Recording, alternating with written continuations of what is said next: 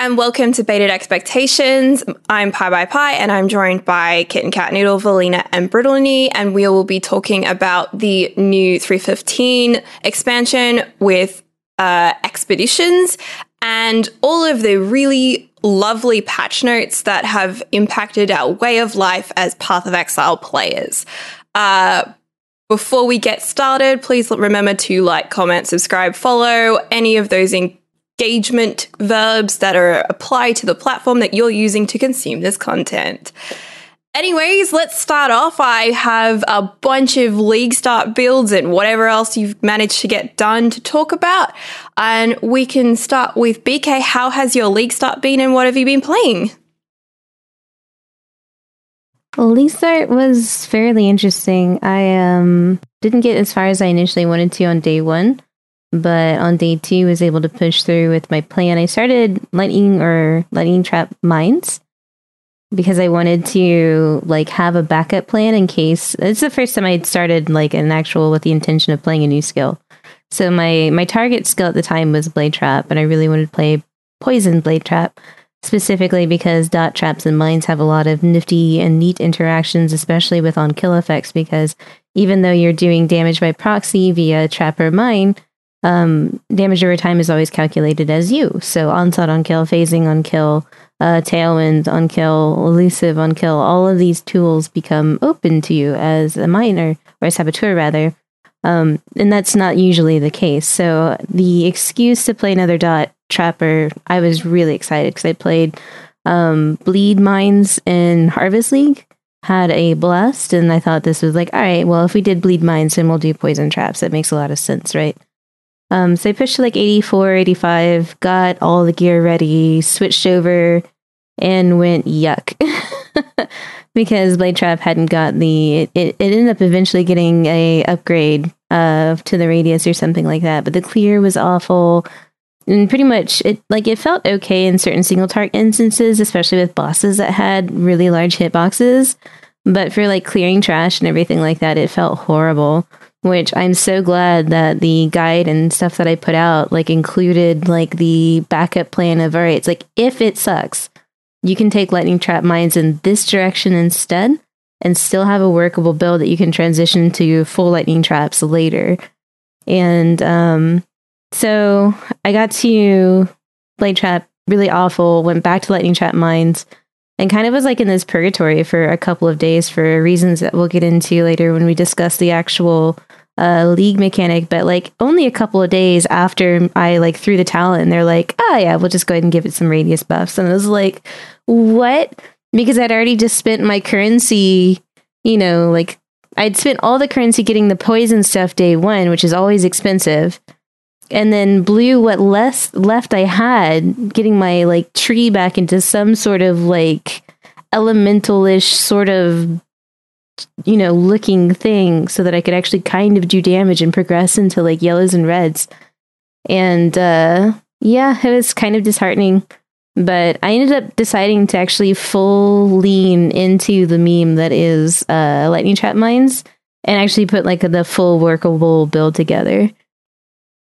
So we've like embraced it at this point in time. And so it's actually like we've done some mana scaling. So we're using Arcane Cloak with it and like that's the defensive layer so what we've essentially done is extrapolate the idea that's just kind of like a funny idea and made it a one button build so if you have like issues with either like existing rsi or um like just any sort of issue that sort of like limits your ability to play with lots of keystrokes or whatever uh you can now play this trapper you have because my it attention. is a one button build. my my fucking hands are on fire right now. Yeah, so I was really proud of that. I mean, I don't know what its damage is in the in game, but we're doing we're working on our T14 to Tier 16 conquerors now, killing them pretty easily. And the gems aren't even level 20 yet because I kind of switched stuff back around again, and I'm really stubborn about buying gems. I like to level them and flip them myself.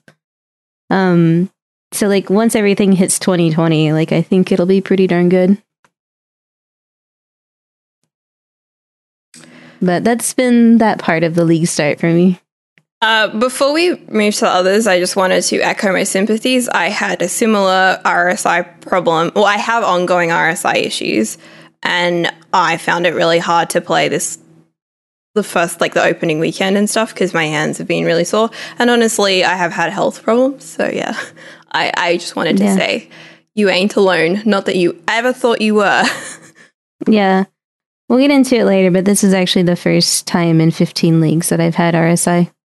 oh lord. And I've- okay, we'll I've we'll played be on it. soon. mines and all sorts of stuff before in league start situations. It's really uh it's really something this league. Mm, okay. Uh, that's going to get juicy. I'm excited. I'm a little nervous, but I'm also excited.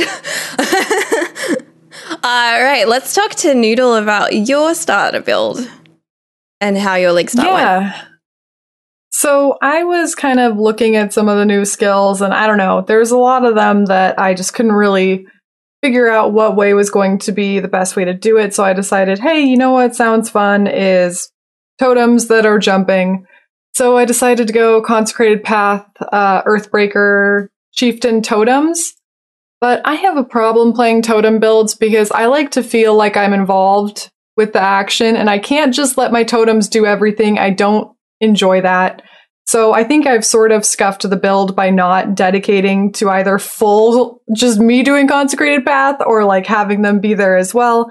So it was getting me through everything pretty well until about red maps and then it definitely started petering off and I'm having to figure out if I'm going to go like full strength stacking for my uh, Brutus's lead sprinkler uh, element, you know, or if I'm going to try to craft some really good mace outside of that or what I'm going to do. But really, I'm looking for other builds, but I kind of can't do another build until I get all of the lore and it's an actual metric fuck ton of stuff to get.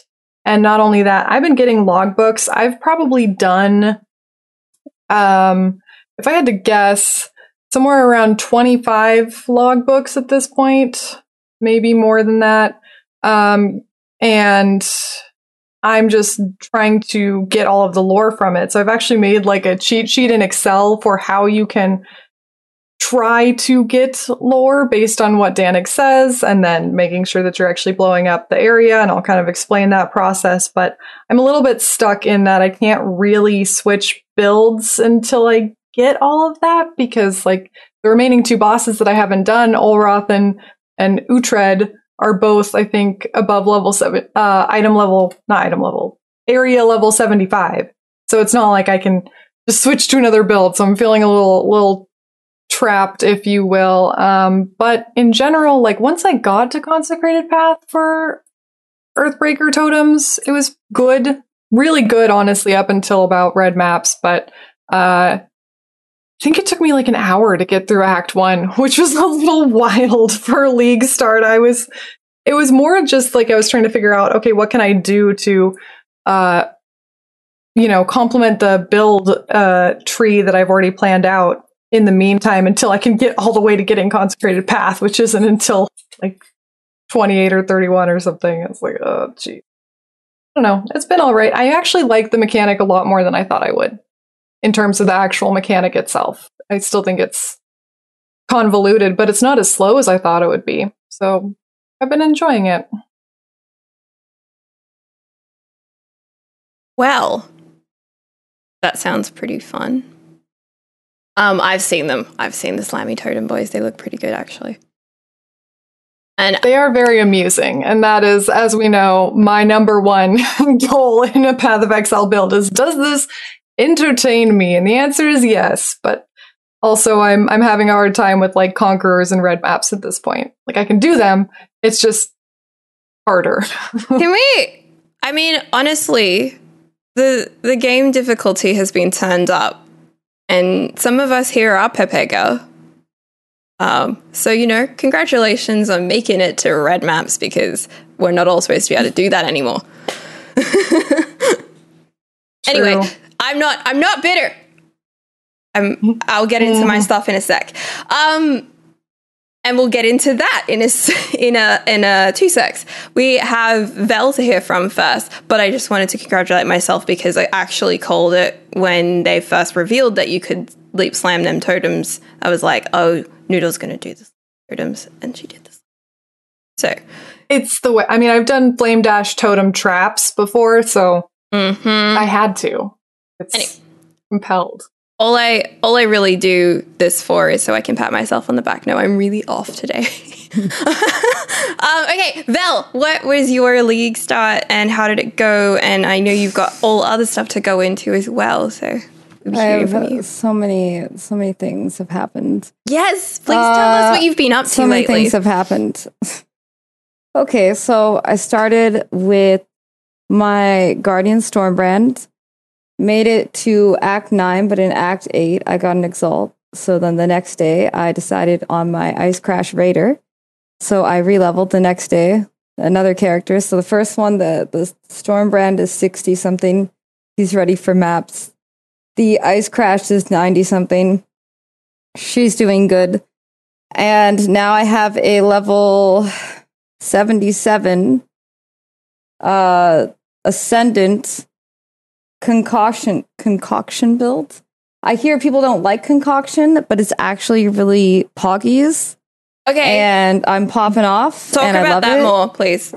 Uh, uh, what the poggies concoction? Yes, The pogcoction? everybody's Pog- saying it's a bag of You D-I-C-T-I-S. just because they don't know how to build it, all right? They don't know how to build it. It's like, oh, it's a big bag of dicks. Just get good. You should pobe. God, forehead. Okay, but seriously, how did you make it good? but really, it's actually like, I can't actually guarantee if it's going to turn out good. Like right now, it feels really fucking good. I'm like a Pathfinder, Berserker, Ascendant. Fucking sucks to level Ascendants, dude. It sucks, but I got her to level 77 in 14 hours, so I'll take that. And uh, her gearing's almost done 'cause she costs like nothing. And uh, she's really good. She's she's she's popping off. I'll have to tell you more about how how she does. Like she has shotgun damage. She uh, is major burning damage. She just she's just really I don't know. She's just working out for me. She's just she's just working out for me right now. Like at this point in time, I can't see how she's not going to scale to do Maven, et cetera, et cetera, just fine. Um, but you'll find out in like three days when I actually get her to that point. So where are you at? And uh, My brain isn't catching up. Where are you up to? uh, I said my three builds. I also did the PoE Royale Twitch Rivals, which was a fucking bloodbath, mate. Let me just tell you how destroy everybody I ran into. One time I ran into Mathil and I thought he was going to kill me and he just ran from me and I was like, oh, thank God. Thank God. We both just ran from each other. You know, I was like, oh, thank Jesus Christ. It was just terrible. It was, oh my God, it was really intense. Like, I just got anxiety thinking about running into Dead and Doom again because he's killed me th- three times, like four times. It was so bad. It was so bad. And Doom had the biggest, it was like he singled me out. I felt it's not true, but felt that way, man. He just killed so many people. okay. and, uh, oh, I did, I recently did my first ever charity stream for sick kids where 100% of the proceeds went to sick kids through Streamlab charity. And we raised $1,641. And I am just so elated for that because sick kids means a ton to me. So I'm just like I'm I'm really I'm just I cannot believe how generous you guys have been and how appreciative I, I like I am so utterly grateful that you guys were were so generous to them. Like thank you guys. It Okay. Did you want to talk about why sick kids mean a lot to you, or you, can leave it? Oh, well, it means a lot to me because not only is it a organization who is who helps uh the betterment of children children's medicine and innovation to what they need because let's face it, even though I don't like kids, they're our future, so like we should probably give them all the advancement and what they need. But even more so, uh, my best friend in the whole world has very, uh, really, really bad type 1 diabetes. She's been in five diabetic comas, including when she was a child, and sick kids took her in every time. And uh, up till like past when she was 18. Once you're a kid with sick kids, they just they just bring you back. So it's like it means it means a lot. it, it means a bunch. So not only is it good for the kids, but it also personally affected me as well. Um, I I'm going to say this because my I'm a little awkward. Um, and that's going to be the theme for this episode. Uh, the thing with like sponsored streams or charity streams is that sometimes there can be like a weird overlap with them and then people don't always know how much of that charity mm-hmm. money is getting through to the organization yeah um so i'm always like oh i've never heard of that charity before and then i always look it up because i'm a bit skeptical when i see of course naturally them and i hadn't heard of sick kids mm-hmm. so thank you for explaining who they are to me um mm-hmm. i had honestly not had a chance to look it up yet um and also, congratulations. They're like, they're like the one of the number one children's uh, research and health centers of the world, and they're based in my city. And uh, not only that, but specifically, Stream Labs charity gives hundred percent. They don't take a cut of it at all. So there's no, you know how other places have a back end cut. Streamlabs takes uh, doesn't take any of it. Yeah, because so it's, it's totally yeah. There's like I'm pretty sure there's a business that goes around contacting streamers and like sponsoring them to run charity they events. Went- and I'm like, I don't begrudge you guys because this is a hard way to make a living. So do what you got to do to make money. But uh, they also yeah. tend to operate a lot in North America.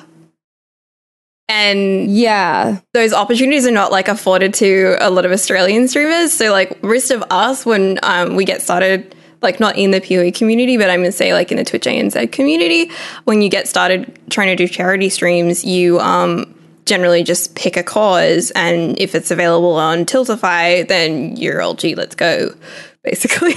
Mm-hmm. Although Tiltify, yeah. having said that, you have to like pay a bunch of money to set that up, or and there's a you whole. Do fucking nightmare. When we had the bushfires last year, um, people were trying mm-hmm. to raise money for the organizations who were supporting that. And all of our state fire groups are all like well behind the times. Like they accept donations, but they just have like a page on their website where you just like of course credit card or something. It's like it's a GeoCities website. Yeah, yeah, like all those things. yeah. and the, the, they don't even have like GoFundMe pages or any of that stuff.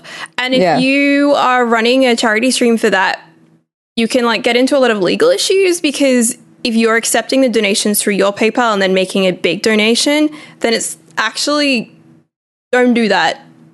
I'll explain further in not yeah uh, yeah don't do that. podcast.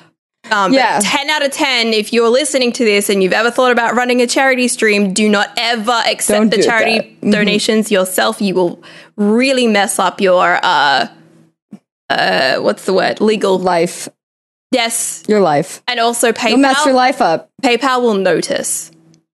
Don't do that. Don't mess your life up. Okay. But I will say great. this. Great. Uh, that one that that one charity, the one person that you're talking about, that one organization that I guess I'm not going to say their name because I don't know. I feel like I should, but I won't. But anyways, I've genuinely forgotten their name right now. It's like erased uh, from my uh, mind. Should I should I say it or should I just type it to you? Anyways, they came. They went behind my agencies back to contact me through Discord to try to get me to sign up with them because my agency said no to them. And so they went behind their back, and I was like, "I don't think I don't think you should be talking to me directly through Discord. I don't know who you are, and I get frankly incredibly uncomfortable when anybody comes to me with anything. like I just so I have these people for a reason. they are I don't like to do these well. interactions. I like to just be a hermit in my hovel, and they're like, "Would you like this?" And I'm like, "No, no, no, no, no, no." like basically. Uh, I just had to lock oh, everything man. down recently because I got sick of receiving like unsolicited Discord DMs. Yeah, and that was yeah. like people sponsoring. Oh, that was all kinds of things. Anyways, um, oh, yeah. you've had a really exciting couple of weeks it's been a wild couple of weeks, dude. I'm I'm exhausted. I didn't realize how it feels like it's been such a long time since we talked because we went so like so many episodes close together, or like we went two episodes close mm-hmm. together. Anyway, it felt it felt like a lot. It was a fun. There's a lot. Launch. There's a lot that's been happening. There's been a lot that's been happening in the league launch of changes and so many things. Mm. Okay, well, we'll get into that in a second. I, I unfortunately have to impress upon you what I've been doing during league start, um, yes. but that's okay because it's brief. uh, Okay, so I did my usual routine of like try to get as far as I can before I eventually eventually collapse from exhaustion, and that that time point can vary. Um, I started with a lightning trap build, uh, lightning trap saboteur. I find lightning trap super comfy. I said I was going to do lightning trap in like the first two podcasts when we were talking about leagues, like this league and how it was. I was just like, okay, well, I just kind of want to be having an easy clear, and traps haven't changed. Um, the build ended up switching before the end of uh, campaign to arc traps instead, which I haven't played before. Um, but the like tree's almost the same. The tree would have had Pierce on it before if I had have thought that one through and actually added Pierce in some kind of way. Um, don't level Lightning Trap without Pierce. Like under any circumstance, you need a source of Pierce, scaling, some kind of Pierce, Pierce support, Pierce and tree, something like that. Okay? Um, don't be me. don't mess up. or do. I mean, like you can make mistakes in this game. That's fine. Um, yeah, so right now I am stuck on like an infinite loop of dying at level 82. And my Val Arc Trap, Arc Trap bro, um, I'm scaling like evasion and I keep picking remnants that mean that I can't evade things. So it's real fun. Oh. Oh. Noodle, I just saw you react really hard to that. Oh. Yeah. No, I I think we can all we've all probably hit one. I've done a couple. I actually did an entire logbook where I accidentally did immune to fire damage and I was so mad. I almost quit stream. I was just like Okay. my my boyfriend when I came out of the room was just laughing cuz I was like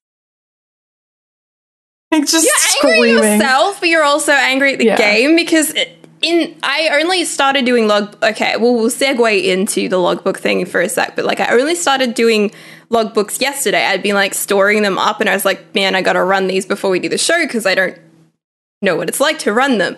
Um, so I ran them all yesterday, and like these are low level, like sixty nine to seventy four uh, logbooks but some of the areas are so like rigid with their layout that you can't path any other way and then there's like a remnant in the middle of that doorway and that remnant is the thing that you can't like afford to have and i don't know i was tired 30 something hours without sleep so i was like oh i could just try to like bunny hop over the top of it but i don't know i find the like distance between and the way that that's all calculated really uh, we'll get into that very, very shortly. I, I just wanted to sort of revisit a topic before I uh, before we move on to the overall mechanic and the feeling is three fifteen. Um, so Val, you said you were in the Twitch rivals and you played some battle royale in Path of Exile, Yes. and Dead and Doom specifically targeted you. Kidding. yeah, Kidding totally. for those absolutely. listening It's to like the audio. He totally, yeah, he totally knew uh, where I was immediately in the map, and he was like, "She's she's He gonna kill me, so I better sniping deal with her first. Absolutely. yeah, yeah, yeah, yeah, yeah. Dead and Doom, absolutely. Stream sniping me, of course. Mhm. Yeah, no, he's just like so fast. It made me realize that um, if you don't race, you don't know dick. All right, like that's just the fact about trying to speed and grab and change things on demand. Yep. And what's the best skill? And this guy's got whirling blades, and you're dead because now you're bleeding, and he's just whirling all over your body. okay, it's just it was so intense for every one of us non like pure like uh, we go fast uh, sometimes, but then not so fast like the racers go fast. and they fast. absolutely decimated us. You- You're part time fast. It was incredible. yeah, we're part time fast. Watching um watching oh god. Who who was it? Who was it that took took the win for Havoc. a second from Havoc uh, and from Havoc and no Havoc won, but there was that Valk? moment, and I, it's not. It's not. I feel like it's not Karn for the life of me right now, and I'm gonna like regret the fact that I can't remember. But they Okay, were so denied. This is Havoc's the, this is your and and Carve's team was denied, and it was the most glorious denial I've ever witnessed in my. It was it Tai Tai Elk that got no, because I then was it Tai Tai Elk and then Havoc. And uh, and Waggle's team, and then Oh, they got to My, Manny, Manny, no, Manny absolutely decimated. That's it. I knew, I knew the yeah decimated that that win. It would have been the win, and it, oh man, it was glorious. It was absolutely glorious. Uh, It was it was set up to be, I want to say Havoc or Alex at the time, and then he killed them both right at the end. I watched. I think I watched one took it from round where um, It was beautiful. I forget who it was, but somebody just like allowed their teammate to just die. Sometimes you just gotta let them die. You know, you just gotta keep going. Like, That- like there was a really came good- over and killed them, and they were just like, "I'm going." See ya. There was a really solid strat with the duos where one person would just be more tanky and then the other person would stand back with their divine ire or ball lightning and utterly murder you off screen before you even had a chance. Then the tanky person with whirling blades all over your body. So now you're bleeding, you can't run. And then they're like, divine ire, bitch. So it was so good. It was so Needless good. to say, duos is actually really cool, and we can't wait to see that implemented in our version of the game. Yes. Yeah. And they took out whirling would- blades because it's too OP. The I have I must admit I think Mm-hmm. I may be similar to Noodle and BK here, but please feel free to chime in. I haven't played the new Royale since it came back since like pre-launch weekend. Like I haven't played it. Oh. Um, I'm still operating on the memory of Roa dinners from was it three four years ago. Um, Mm-hmm. I love that Path of Ro- um, Path of Royale is here. Can I call it that? Is it Path of Bat? Yeah. yeah, Path of Royale is here. Um, because it's so cool to have like two totally unrelated game modes, but like seeing the elements of Path of Exile in this entirely Yeah. new light, I guess. Like it's an entire it's it's like reading something, you know, with a different lens in front of it or something. I don't know. I, I'm not articulate with words right now. Anyway, Yeah, the the one thing is duos was very buggy. Uh, we had to reset many times because people would spawn a screen apart, and then you'd have this guy in the middle, just like some middle guy, and yeah, ju- exactly. it's so dangerous. He probably felt equally worried, though. Honestly, Just seems about So, to be yeah. a sandwich. yeah, exactly. Which part of the sandwich do you want to be? That's the question. it's hard to tell. I don't know why, but you guys Oh, said man. something about sandwiches, and there's like a gif that I saw on Twitter of um, what's that really angry chef's name? The British Gordon one. All Ramsay. angry. Gordon Ramsay. Yes, him. Um, Oh, idiot sandwich. yes, putting two pieces of bread on either side of a woman's head and then saying, "What are you?" And then she says, "I'm an idiot sandwich." yes. Anyway, Do I have a grilled cheese to show you after this? okay, we all we all laughed silently. Uh, okay, um, right before we move on from this, I I was gonna ask BK, um, as somebody who's organized a lot of competitive Path of Exile stuff in the past, and I don't know if you had too much involvement with the rivals thing or any at all, or if you have any plans to do any Path of Royale stuff going forward, or you know, hazy ideas about that. Um, what do you think about this as a like alternative esports direction for? PoE? I'm excited it exists in the implication that they have at least somebody there working on it because they've done they've like turned around and introduced duos to it. They've done a balance pass on it and they're like fine tuning things on a pretty respectable timeline for something that they're like, eh, we'll just throw it up for a couple weekends and see if you like it.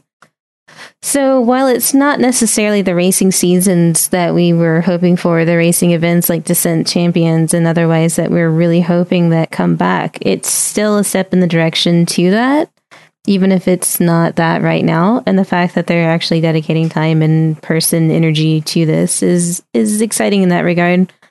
Um, as far as the Twitch rivals thing, um, I got contacted for it, and I was like, he's like, "Oh, do you want to be on a team?" And I'm like, "Look, listen, I don't do that." Uh, But here's a list of all of our qualified racers. I Oh like because they God. they had, they the guy had sent an email to me, but hadn't sent one to Havoc, and I was like, Wait, what? yeah, and I and like that night I was like, "Yo, you got this uh, Twitch rivals stuff?" And he was like, "No," and I'm like, "Well, I'll just be sure to pass this guy over to you." And so like I just sent them a whole like I couldn't ever tell who was like actually at the reins of this. I mean, it it seemed to have come together towards the end well at some point, whether it was GGG stepping in or one of the other organizers or something. But like I was worried at first because when they contacted me and Havoc had no clue what was going on, I was like, this is not good. So I did what I could. And uh, the responses I got back to the information I sent the person weren't very encouraging, but in the end, it worked out. That's good. Um, it seemed like it was a fun event for everyone.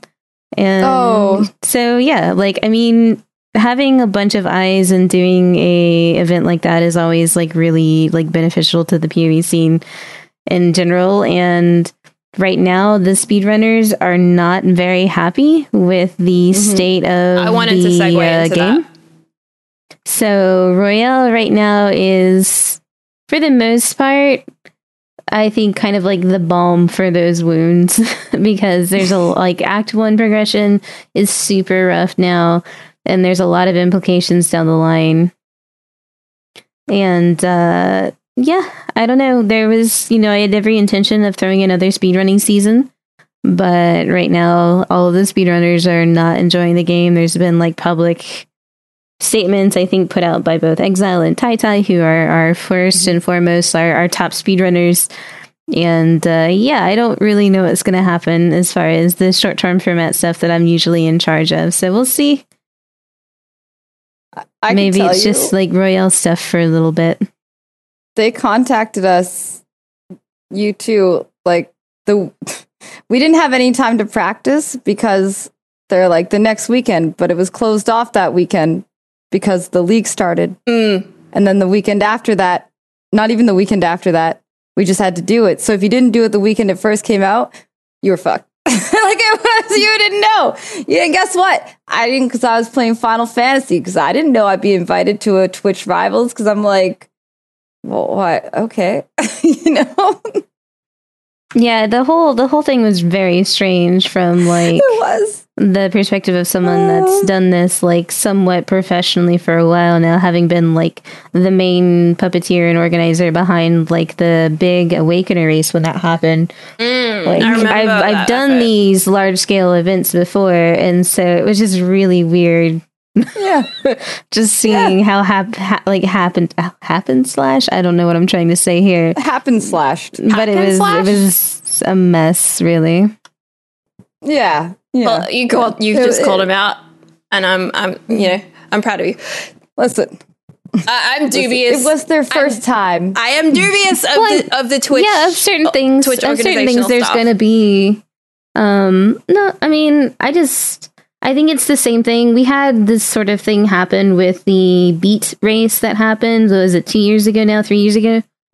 Um, it was one of the ExileCon golden ticket races, and it was another example of like an esport or a larger company coming into PoE space and not really essentially understanding how it works, Yeah, like but- how the game works, how our smaller community fits within the larger game, who the main contenders are, and the fact that like it's not exactly a directory that's going to be something that's very easy to tell by metrics. Um, to like because if they're pulling something like watch hours for example i can understand why i would be invited in over havoc because I, I stream more consistently. Um, i stream for the entire league. And so by something like a metric that twitch would care about which is watch hours yes of course i would get that invitation. But if they knew poe then they would know immediately that i don't get that invitation and havoc does. So no, but it's you should like be consulted. You know, for know what they organizational did? purposes. they they had the similar rules to what they do for FPSs, and Crip was like, "I'm not going to shut off my stream to put on a three minute stream delay when I'm doing a subathon."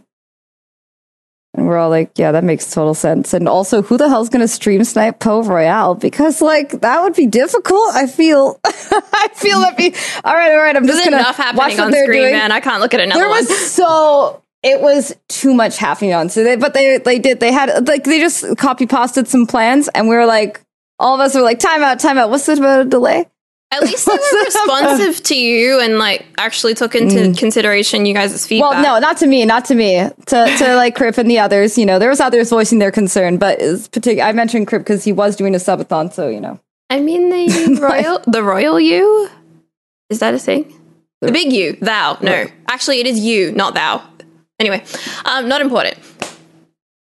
I'm gonna all right Okay, Noodle may know what I'm talking. That no, thou is actually like singular you, and then you is like plural you. If I if thus I'm correct. thus thus thou'st Don't rope me into this. I don't know what's going on. I'm so sorry. Oh, okay, let's like let, let, us leave the royale thing because there's so much more to get into. Um, it's wait any final closing statements on where you guys think royale is at, or what you'd like to see, what it would take for uh, you to play if you haven't played it yet. Noodle. All I What's up? hope is that like they don't take the current numbers and and use that to justify if they should do it later in the league because that's when I plan on playing. Mm, I plan on doing it when I've gathered all my lore. Like I can't take a full weekend or even like a day of the weekend to go play Royale right now, so I'm not counting in numbers, but I'm still interested in playing it and I hope that they're not like just looking at numerics to say whether or not it's successful and worth keeping because I think I, I think a lot of people are probably going to, you know, play the league and then try Royale Yeah. uh, once they're Mhm. done with what they want to do in the league. Like even if they, Yeah. You know, even if they want to play Royale now, they might be in more of a situation like mine where it's like, okay, well, let me get everything done that I want to do there, and then I'll have this other thing. If I recall correctly, when they said that uh, Royale was coming back, they said that they're planning on running it every weekend for the whole league. So they're going to have really nice like sets of data for what like twelve sessions essentially. yeah. Maybe targeting like when it would be good to like actually kick it on. Mm. Like if they're Yeah. finding that less people are playing, engaging with the mode in the early leagues, but then like it picks up around like let's say week six or something like that, then they know, all right, well we don't need to waste time on this until this part of the league, and we put it on for four weeks. Almost Also- like you know how they used to give us the little mayhem stuff. Maybe this Mhm. is what we get instead now. But they can they can just- adjust it so easily. Like people are Yeah. theory crafting. it- I'm gonna call it theory crafting about how the um, it could become more interactive. And I saw a suggestion about um, introducing certain league elements and maybe doing a different league element each um, weekend so that it's like event. It feels like an event. So you know, like in one for one weekend, you could have a set of breach hands, and for another weekend, you could have I don't know some kind of way that abyss is in there or something like that. I'm not picking a thing, anyways. Point being, um, somebody had way better ideas than me. The breach hand's the one that rem- that I remember. The that that that to me sounds really cool because it even though they're doing balance patches and lots of responsive changes, um, I don't know that each weekend has its own identity yet, aside from those changes. But giving uh, parts of PoE back to the to that type of game mode is a cool way of doing that. And I do also want to um, go back to one other thing before we move on. Uh, Havoc has been posting some really, really good stuff on Twitter about um, how he approaches learning and um, he's posting really good content just about you know how to play royale well so i wanted to say kudos to the dude because he's pivoting really well into something if he's not happy with the state of uh, the overall normal version of path of exile but he's really really investing in that so if you guys are not following him on socials definitely check him out he's also posting youtube con- content Anyway, let's move on to uh, the meat and potatoes of this podcast. Expedition. Let's start with Expedition. We'll talk about Expedition and then we'll get into overall changes, although I believe that we'll be sprinkling overall changes in because I believe they affect everything. Um, and honestly, I, I, wanted to kick this one off with a very hot topic. Uh, if you were here before we actually recorded this, then you will know that it, spoiler alert, we're going to start with currency. Um, I'm going to say this right now. I think it kind of is it's kind of an interesting one because Chris has already put out a statement two days into the league uh, after there was a lot of backlash about it being there being 20 different types of currency. Um, I think it's funny because everyone in the entire community is calling them splinters, but GGG went out of their way to call them currencies because you you know use them to interact with NPCs.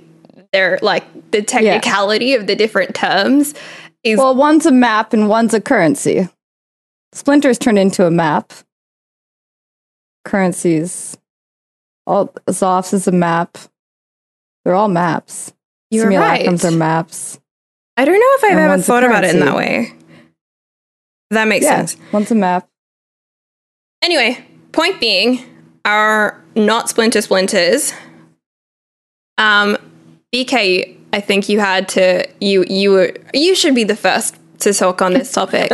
what do you think because I'm the most salty about it. Also, you're the only one who wrote any bullet points on it in the topic list. well, um, it's comes as no surprise that I'm absolutely not a fan of the vendors and currency system. And I found that their explanation and reasoning given for it was honestly unacceptable. Like the fact that they basically acknowledge, look, we understand that it's a whole lot of stuff. Like, A, how did that ever get past testing?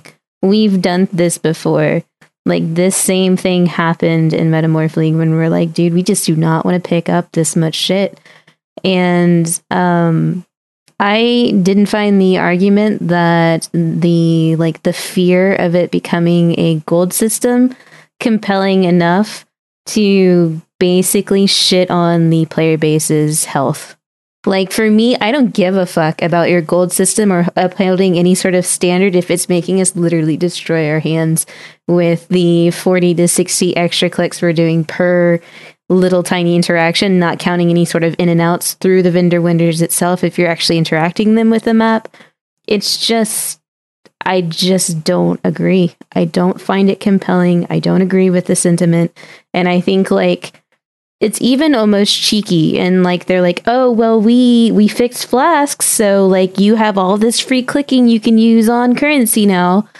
And i just Bitch, like it just feels like such you know it just feels like such a step down for what should have come as a huge quality of life relief almost and so I am just generally very unhappy with it. I don't know what sort of system I would suggest in its place. Honestly, I think the currency and the vendors in general should just like be left out, but we can leave that part for the mechanic discussion later. Mm. But specifically on currency, I don't know if it needed to be like a a favor system like with the old masters with each person having their own individual favor that you spend in their shop and then maybe you can translate that with Dannig so he doesn't lose his identity or make it one common currency and adjust the prices accordingly.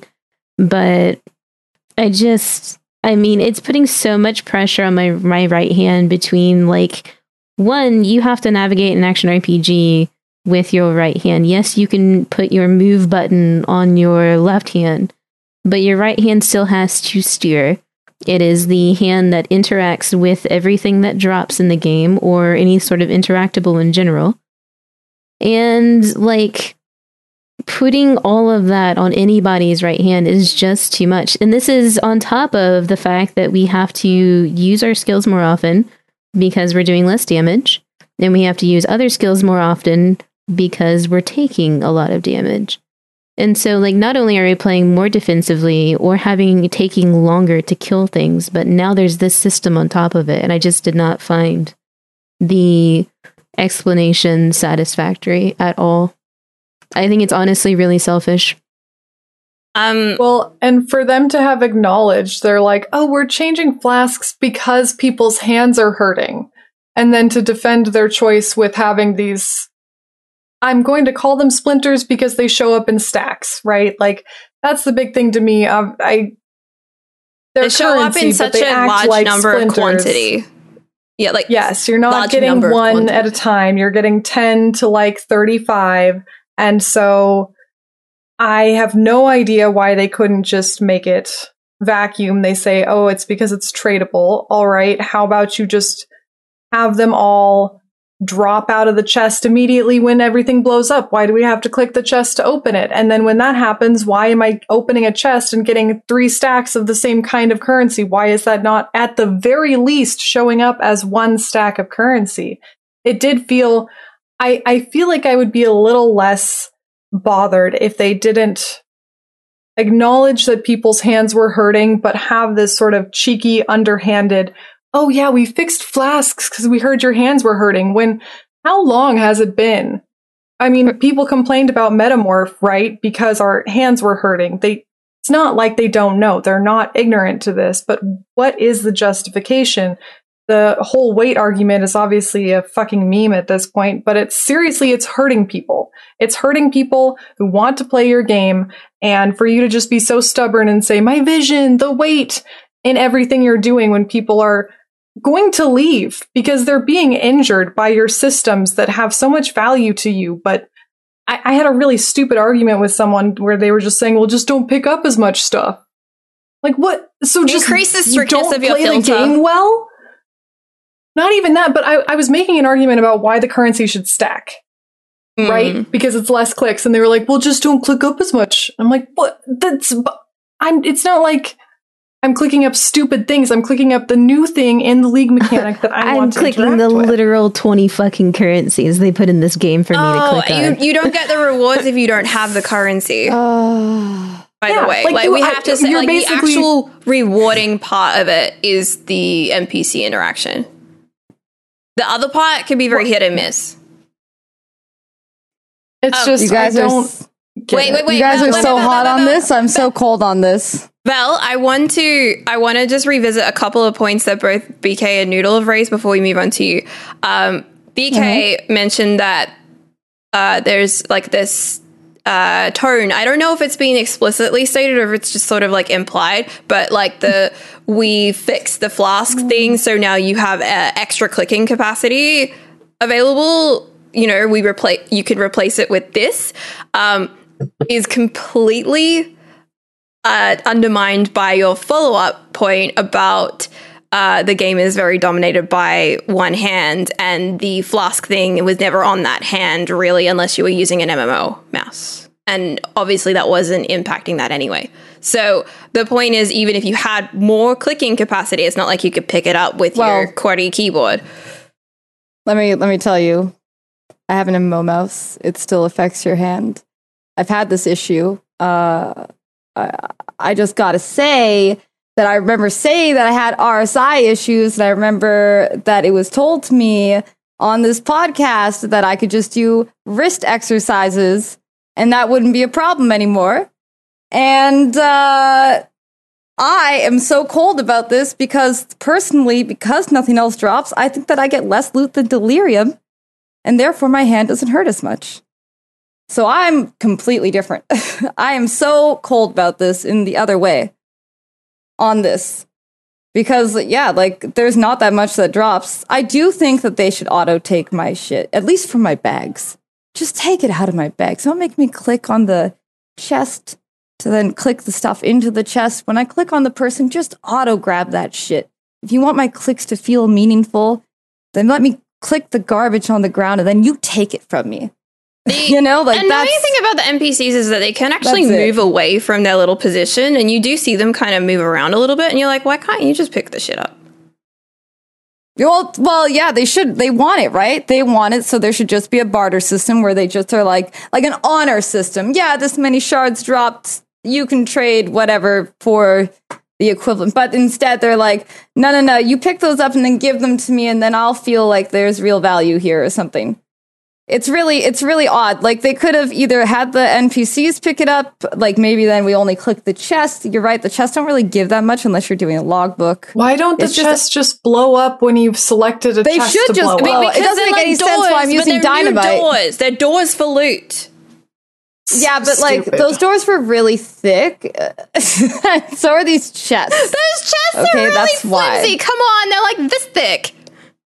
They're like really uh, made of titanium and and uh, They're made out of a know, Wraeclastian ma- ma- metal. Um, Noodle, you can give us the history of meteorite? that metal, right? Yeah, they're made after meteorite, so they're really strong. You know, they're basically made out of the moon. Okay. Oh shit! But yeah, gener- I don't know why. Like, if you want us to click on something, then take maybe the the smaller currencies out of the way and make us click on the chest, and then auto take it. Or maybe make us click on the currency, don't click on the chest, and still auto. Bottom line, auto take it some way from me, right? Auto take it some way from me.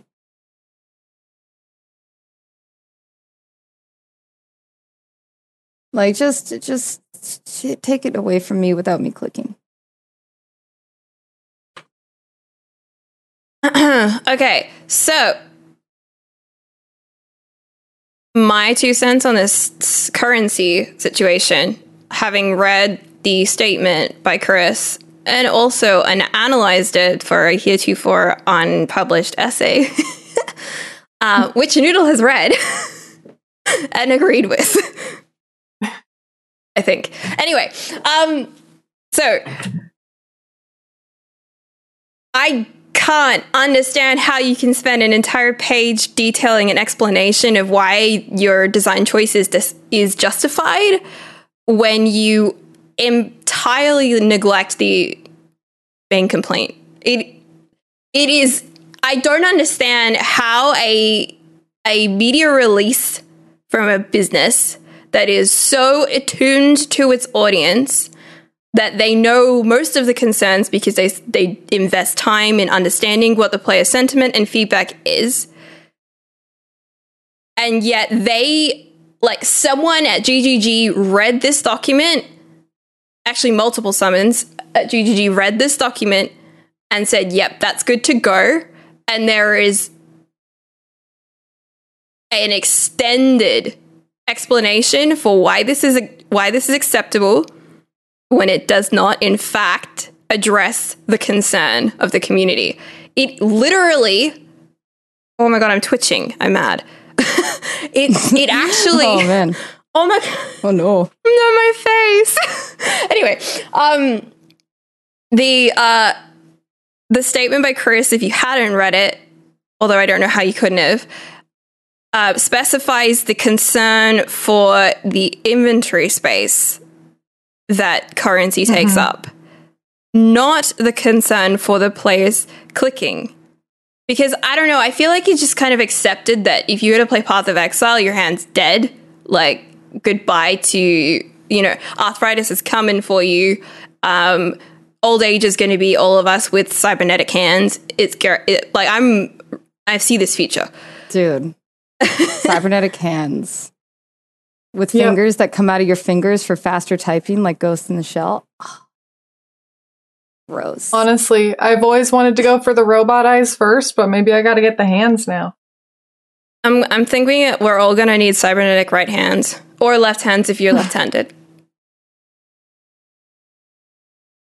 Anyways, yeah, I Yeah. their their acknowledgement of so many justifications felt like the subtext was we know the problem is that your hands hurt. We are not going to say that and we're going to call out a bunch of other things that could be what you're like oh yeah, I guess too much currency is bad because then you don't have enough inventory space and it's like you know that's not you know that's not what the problem is, right? You know that. You've acknowledged that in different ways, but you're just refusing to acknowledge that here. It's just frustrate. Big frustrate. Uh, yeah. yeah, yeah, it. I mean, there's plenty of times where they have. Remember, remember. Sometimes we ask for qu- quality of life things, and they're like, "Yeah, we could do that, but we don't." And we're just like, "What?" Yeah, like every just- every time. like everything, like every single time, right? I think it's pretty much Oh summarized by the fact that they're like, yeah, we hear Mhm. you about splinters, and it's like, it's only been Yeah. three years that we've been saying that. Exactly. They're Yeah, like, yeah, yeah. we hear you about splinters, and like they take up a lot of Mhm. inventory room, right? And Yeah, like now yeah. that you have affinities, it's pretty cool, right, guys? And it's like, oh, stop. I, I want to. I you know wanna, when i uh i was i was just gonna say when i initially came to the when i was telling the what was what was the league we were playing uh before ritual before splinter league it was some splinter league um i actually yeah it was some splinter Which league. one? Because there's which so one many. yeah we've had so so many. and i came to the pod and i was telling the podcast how my hands were on fire and uh riddle riddle told me do some of these and this shit works like sometimes i can't feel my fingers but this shit like really really actually works and like holding it up and stuff it won't get rid of it but it actually helps but it's still yeah it doesn't get rid of it it doesn't and it doesn't fix their their currencies to splinter ratio and why can't you just take it from me yeah. I do exercises. I have a special mouse. I switch out You my have mice. I have yeah. I Mhm. use a vertical and mouse and I switch it out with a regular mice. mouse. Yeah, show I me your have can like you lift it show Okay. me your Yeah. vertical Wait, mouse. wait, wait, wait, wait, wait, wait. This I is my just vertical ordered mouse. one. It looks like I your hold it mouse like got this. drunk and fell over. it And does you hold they- it so your hand kind of good. holds down this way because a lot of the times with a regular mouse, I get a lot of pressure points right here. Because I Uh, yeah, you hold it baby like hands. So you hold it like a Okay. handshake. And um, but I've even I've had to switch between my mice. I started with vertical. I went to regular. I went back to vertical because I was starting to get pains. Like I there's a lot of ways to help for sure, but I think the game itself, if you want to interact with the game the way that it's intended to be interacted with, your hand is going to hurt. That's I feel like it's gotten to a point, and personally, having had two RSIs from this game, it's already been at that point for me. But the cry is widening. There's even more. It's a continual spread. It's just getting worse and it's getting worse. And that's why I think more, even more people are just kind of like, yeah, okay. Before maybe I could say, ooh, I don't really care about that, Mhm. interacting with that. And that's not Mhm. applicable to me. But now no. there's been so many leagues with so many different things to click recently, even things Yeah. like heist, that's a lot of clicking. Uh, ritual's not too bad. Ultimatum wasn't too bad with that either, but there was a ton of loot. There was a lot of clicking. Why? It's just kind of oh, it was heist. It Yeah, was heist, heist. and their That stupid coins. And the coins also, and the chests and the actual heists. why are their coins Doors. still stupid? They drop in forties and sixties still. You said that It's the same thing with this league. Fucking, you know, It's the oh same thing. They could be dropping. I've gotten chests where it's Dying. literally three groups of the same kind of currency, and I'm like, you could just, just make it one. make it one a thing. Just make it one thing, please. Please. Oh. Do you remember Chris do saying in the Q and A with Ziggy where he was like, "It, um, w- it will only ever drop in two, like max of two stacks, right?" And I was like, "Okay, that sounds alright," but then I didn't realize that there were going to be like Yeah. twenty chests, Two so there would per be two chest, stacks. and there's Yeah. eight to twelve chests per yep. thing, and then you gotta put it into your inventory, and then And you you gotta put take it it back out of your the box, inventory. and then Although, but it's okay because we gave be you guys real. affinity. Excellent segue. Nobody's blowing up those chests. No, yes, They're let's not talk about the up. fucking mechanic in general. All right, so Just before blow we up the really monsters. hot button react to it, I think it might be worth just explaining how it works in case there is somehow someone who hasn't figured it out yet. It is entirely possible because GGG themselves, in the same document that talked about currency, made a little side note right at the bottom of that document explaining how remnants work, as though it wasn't obvious because unfortunately, in this game, nothing is made obvious. Um, the mechanic of expedition. So you take uh, a bunch of sticks of dynamite, which are connected by one string, and then you basically place them in strategic positions to maximize your return. Uh, and you can see on the ground a combination of chest or flag poles that kind of signify where a chest may be. um, small skulls on sticks and big skulls on sticks. And also remnants, which are like stone towers that tell you what kind of modifiers you can expect. Make sure you have labels enabled. So uh, that's usually default on Z. So if you don't see labels, uh, make sure that you turn your labels on. Otherwise, you could end up with a bunch of monsters that you can't kill. Um, what Noodle's referring to is if you really want to engage with expedition and reap real real rewards, you will need to kill or blow up the big skulls on sticks, not the chests when you're engaging with an expedition encounter in the middle of a map or in the middle of a campaign. Correct? Noodle? Right. They're the only ones that count as runic monsters per all the mods. Yes. yeah. So the the small skulls on sticks aren't runic monsters; they're just monsters. Yep. Yeah, big boys. Go for big skulls. Mhm. Size Big queen skull's over good? here. Sorry. Wait, I mean, I actually Uh. told chat yesterday when I when I ran my first ever logbook that had a modifier for radius. That size matters because I was like the novelty of all the stuff that was included. I was like, "Whoa, guys, Mm-hmm. size Yeah, matters." I don't get to healthy do that. I'm just going for lore, so I don't get to go for the currency. I have to make it to the caves with the books, but sorry, continue. No, I mean that's it. Talk about let's talk about our experience of expedition and how it works. And don't honestly, you might as well talk about that now because you brought it up. Oh, yeah. Well, honestly, I think that the main expedition, just to kind of talk on that really briefly, I actually think it's pretty fun. It's super unrewarding, but I don't hate placing the detonations. And obviously, I've made a few kerfuffles with placing things that give bad immunity or when they buffed the block for monsters, I had done block before that. And after they buffed it, I was like, oh no, do not recommend giving the monsters block chance. It is really, really tough. But I have That might be some where I tips went wrong. and tricks for you. Logbook people, okay? So you can go and be, you know, beta and just go for the currency, right? But you want to be a real alpha Chad, right? You want to go for lore. Just kidding. But it actually applies to bosses. So people who want to do bosses and get boss loot, this is actually important for you. Please don't tune out just because I said lore. Um, I think So lots of I've people listen to you just because you said lore. That's true. That's fair. So, um, with the logbooks, there um, is a spec- uh, like specific way to get to the correct place that he's talking about. Granted, you're going to get detonations and currency and whatever, um, no matter what place you choose. But there's kind of hints uh, in the logbook, and I have an Excel sheet that actually, if people want me to share in chat, I'll like ex- I'll share the We will link it in the description of YouTube as well. Okay, cool. Um, here is the sheet. So I'm using it mostly for lore, but the tips and tricks that you can do. There's some pretty obvious ones for selecting the correct place that Dannig is talking about. And that's if he says something like, oh, the Druid Remembrancers talked about terrain. And then you look and there's only one place that's Druid Remembrancers. That's going to be a pretty obvious choice or that can narrow it down to two out of three or something like that.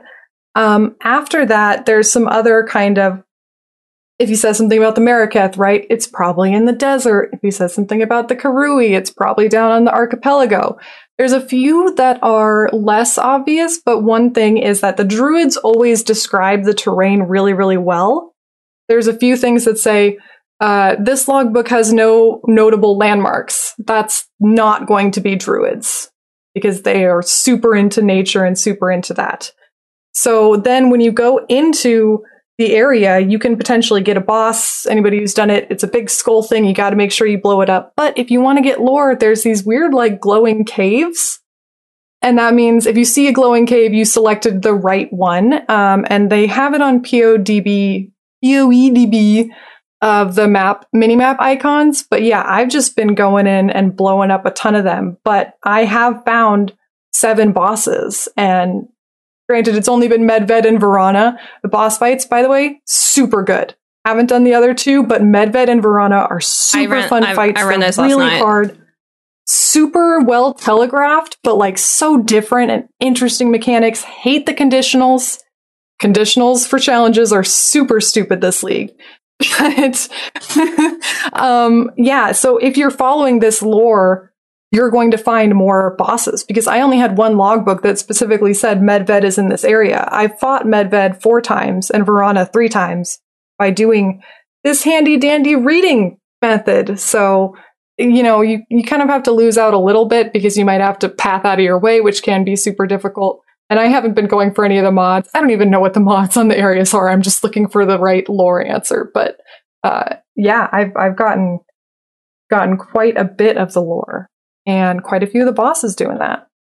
Okay, so bef- like I'm curious, Noodle. Did you find that information was really easy to discern from simply reading or listening to what Dannig had to say whenever he was prompted to talk to you? Or did you have to like go and like investigate or somebody else figured it out and mentioned it or something like that?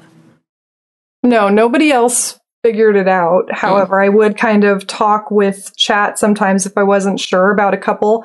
For example, there's one in particular that still bothers me is that Dannig will mention something that I'm really interested in this Eternal Empire. Sarn Slums is not a correct answer for that, and I don't understand why. because obviously Sarn is like the capital of the Eternal Empire, but um, if it's something like he mentions the druids or the black scythe mercenaries or one of the bosses, it's pretty easy to pick where you're going to go. But it did take a lot of trial and error to figure out um, what the different factions. So there's the Knights of the Sun, there's the Order of the Chalice, Druids of the Broken Circle, and the Black Scythe mercenaries. Like what their the language in, in the logbooks kind of focuses on, like realizing that the druids always go with a good description of terrain uh, so if it's talking about there's no notable landmarks here, it's not going to be that. That took a lot of trial and error. Okay, let and me there are some that are not obvious. Let me try and explain back to you because I didn't. I've just learnt a bunch of stuff, and I'm going to rephrase it to prove that I learnt this stuff. Um, Yeah. when you take a logbook and you give it to Dannig in your hideout or wherever he is, and you put it in the thing and say like, "Show me the map," and then Dannig is like in the left, and he has like a big little speech for you. That's the part you're referring to where he gives you a description of where you're going to find the lore of the loot. So is that like him saying, uh, say you had like a choice of three different locations that you could go to? Um, he's basically saying which one you should go to. Yeah. Um, there are some that are more specific. Like, for example, there's one that says, like, this is disturbing, but logbooks written by Druid Remembrancers describe natural terrain by what it was. I've gotten that one seven times, whereas most of the other ones I've only gotten one to three times. So that one is a little bit more up in the air for what they're talking about. Some are pretty specific. There's a few that is kind of can be a lot of different places, but yeah, that's it's a hint for getting the correct place, which will give you an increased chance to get lore and bosses. Cool, because I like happenstance ran on. Yeah, I think I just ended up getting lucky. I wasn't even like reading it, and you can't discern that information from looking at the item and reading the item itself. It's more just you know like mm-hmm. oh how many explosives do you have or something like that, which is like okay how it it it just kind of. I guess the point is that you can engage with it and be like, how can I maximize my return in terms of you know mm-hmm. what kind of stuff's going to be available to me, how much of it can I access, etc. Or how much can I engage with like interesting gameplay, you know, with the opportunity of getting these boss fights. Uh, so what you're telling me is that I need more patience because I usually can't sit through that scrolling dialogue. It's just a little bit too slow for me. You can just look at my Excel sheet. It tells you what the dialogue says and which ones I've picked and if they were successful. But and I never listen to it. That's my problem. Like Dannig goes You up and says something. It'll say. Yeah, I, I have to look at that left part, which I am. I'm. I see scrolling text in Path of Excel. My brain is like not reading it. It'll take just a couple seconds. You just got to look for a few keywords. But um, so in terms of repeating, I found that if you go to the same place twice, you'll get lore again. But the third time, I didn't get lore from going to a place that was the correct selection. So I'm not completely sure how that works. But That Okay, was yeah. what I well, stay tuned for updates on that one then. Mhm. Um, I feel like we talked a lot, so I want to throw it over to Val because she's sort of been nodding and sort of going, "I don't care about lore." I'm, I'm no, no. I'm just, I'm very in agreement. Uh, I don't. Ex- I, I'm really sad. I'm gonna have to use my cosmetic eyes to try to find, you know, some particular words. But I would like to do the boss conditionals because I would like to, you know, get 36 because the portal looks very cool now that I've seen uh-huh. it. So it's like, I guess I have to do these um yeah so i'm just i'm i'm like yep yep i like now i am the kind of person who likes to get a mix of boxes at least for for the um logbook itself boxes and a bunch of monsters you know try to get a nice and i also am the type of person to take 24 dynamites and completely redo it because i missed this thing over there. So it's been an interesting time for me. Usually takes a while usually takes a bit to set up a logbook. So I'm like, is that experience? Hold on, hold on, back, back, back, back, back, back. I never, I try never to pick the experience ones if I can, if I can, because they just usually seem to have. I don't know. I don't know why I never do that, but I really should, right? Because if I'm gonna First, die, go I want to like monsters. increase my experience as much as possible before I nuke myself. First and foremost, dupe monsters. Wherever they are on the map, get them. They're amazing. I thought so. Then I like that mod. Mm-hmm. Mm-hmm. Then the experience, and then whatever else, you know, whatever else you want. I personally really like essences because I always like more ways to get essences and sell them. Because apparently, I just hoard those if I, you know, hoard them for days. But I like Yeah. I don't really listen to what the NPCs say. I'm going to wait for Noodle's video for that, you know. I know just gonna nobody does. It's gonna be. A I know while. It's you're gonna, be you're gonna super tell. I know you're listen. You're gonna have so you're gonna have to make parter different parters because they uh, tell us like seven books or so. Like give us so much information on Bruh. each place. It's so insane. Have a you lot. tuned in to Noodle like her stream at all? I think I thought I think I saw you in there, Rel. yeah, I was in there Like, one time. When she Mm. clicks on Rog, there is an essay just to read his Yeah. little mini Now, essays. let me tell you about when I was a wee little boy, and then I grew up to be a man, and then I got into trading. I'm only missing four at this point, unless there's some more after I get those last four books ready. It's just then I have to read all of them. I sit there and I record Yeah. them, but it's just There's so much information. Yeah. And then you got to figure out where it goes in the story uh, because you know they mm-hmm. ain't giving you the proper time. They're not going to make Oh, it that no. easy. No, no, exactly. no, no, it's no. not in order. That Of course be, not. It's nine pages of words, but it's not in order. That would be too easy. Gwennen's probably from the future, and we're gonna find out that she's from like some after Kitava, after after like Kitava Oh Two, God. Electric Boogaloo, and then Gwennen. Spoilers. Yeah, we don't know. we don't know.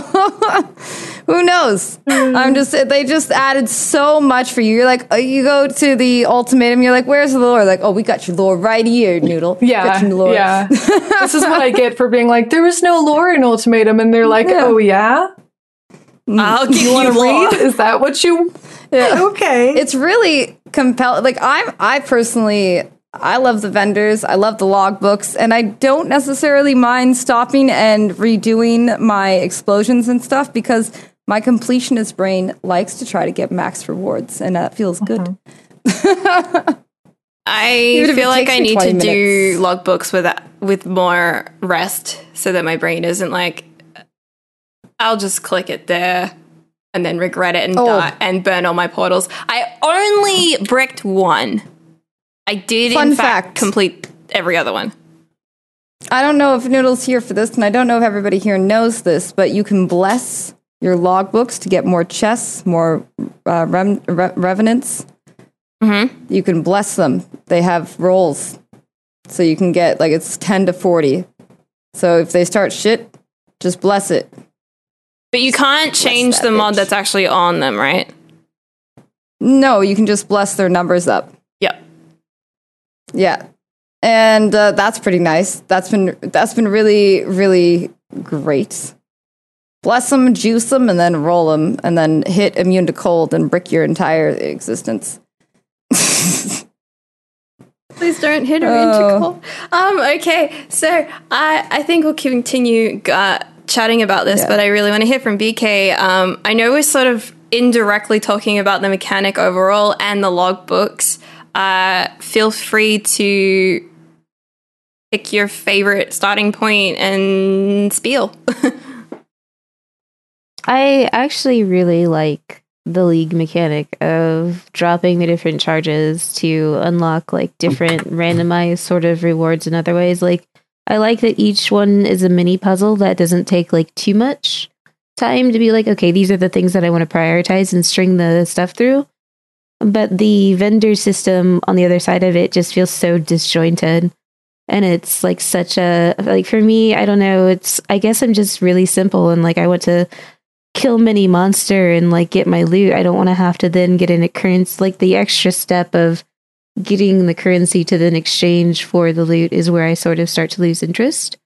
Um, so like I kind of almost wish that they had doubled down on the explosion chain stuff, maybe even more kind of like a blight abyss combination with like different types of explosives and they interact with the different remnants in different ways. Like maybe they canceled a certain mod or they gave you extra modifiers at the cost of doubling the remnant modifiers or something crazy like that. Like I really feel like they could have flushed out the entire explosion stuff a lot better and I would have liked that. That seems more mm-hmm. interesting to me anyways as the player and the kind of what I want out of league mechanics the like the sort of micromanagement of the secondary currency that means nothing outside of these vendors plus like i i don't know i ha- the the stuff that i need to craft anyways is stuff that i'm going to get bases for and craft like i'm not going to use rog my experience with rog has been to make like anywhere between a 5 chaos and 50 chaos item i haven't really hit anything amazing with it and i don't know i'd rather just like pick up bases and throw essences on it because it's the same thing to me as far as hitting, you know, like a ring with like good resists on it and life. Like I can do that with other systems just fine. And then as far as like the uh the lady uh, like I guess thanks for the alterations and the one dude yeah, right? basically a ritual uh ritual altar that you get to click once in a while. Dude, feels like Tujen cheating. is a ritual. It's I cheating. love like Tujen. It's, I mean, so yes, he's he's literally stupid. the only one that feels good because it's what we're used to. It just takes an extra mm-hmm. step to get there. I love the haggle. Just so, I'm like, I, I argue with the NPC though because I'm a weirdo that talks to my own game. I'm like, wait, come on, Tujen, you bitch. I haggle just because he wants me to. I'm like, I don't. I forgot. I'll pay for it. I guess. oh yeah. Mad. So I'm used like, to I'm vendors sorry. being like, this is the price. oh no, haggling's yeah. my jam, dude. I'm like, yeah, let's do this. See, I played Morrowind. I just put it to sixty percent every time. No, you got to like, start with like 40.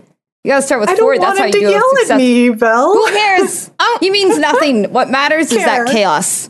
I want to talk about my haggling experience. I don't know if I've talked about haggling before, but when um, I've been to some black market parts and haggled mm-hmm. there, and we're talking in China um, mm-hmm. because my family lived. Uh, my flea markets um, in Shanghai, the black markets.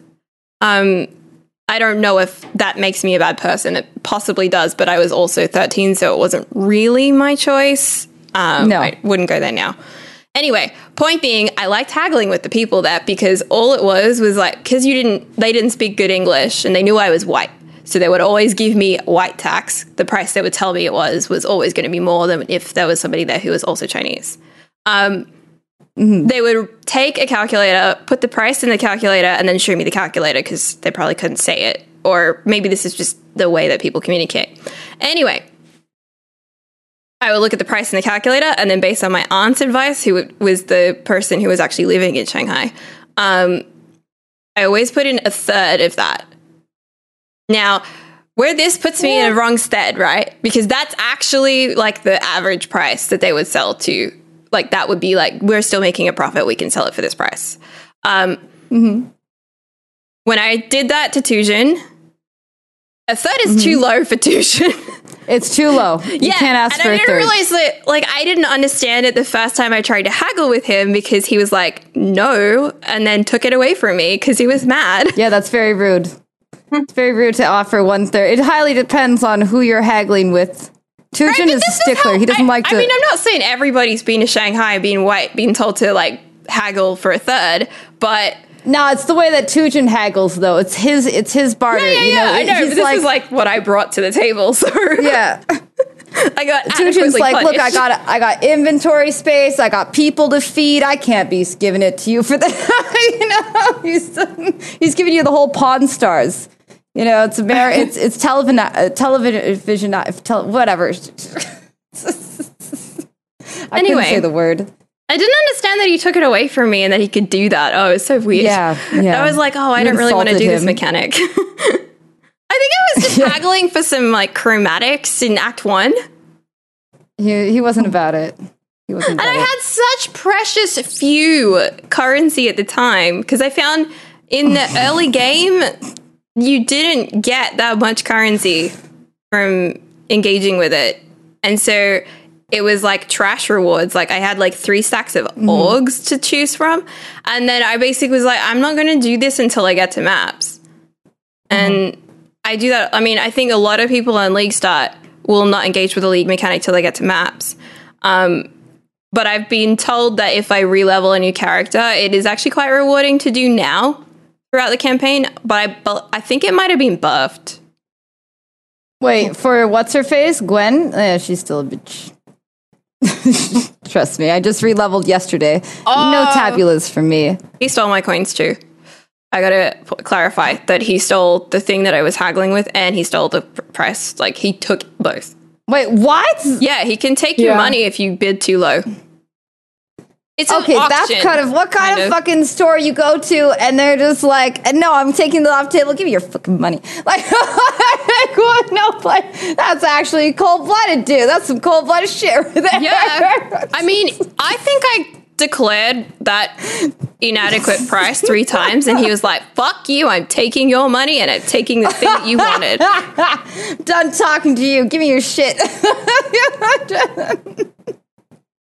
God damn, man. And that further. Devalues them currencies. Hey, like, I can't even hang on to it. I can't even Nah, stop just- him from stealing it from my locker. You you dishonored him with that one third of the price. Yes, okay. I, I understand that. I anyway. So I'm hoping that there is or will be, or perhaps I need to create a like unequivocal and um, haggling guide because some people are dumb like me and don't know how to haggle.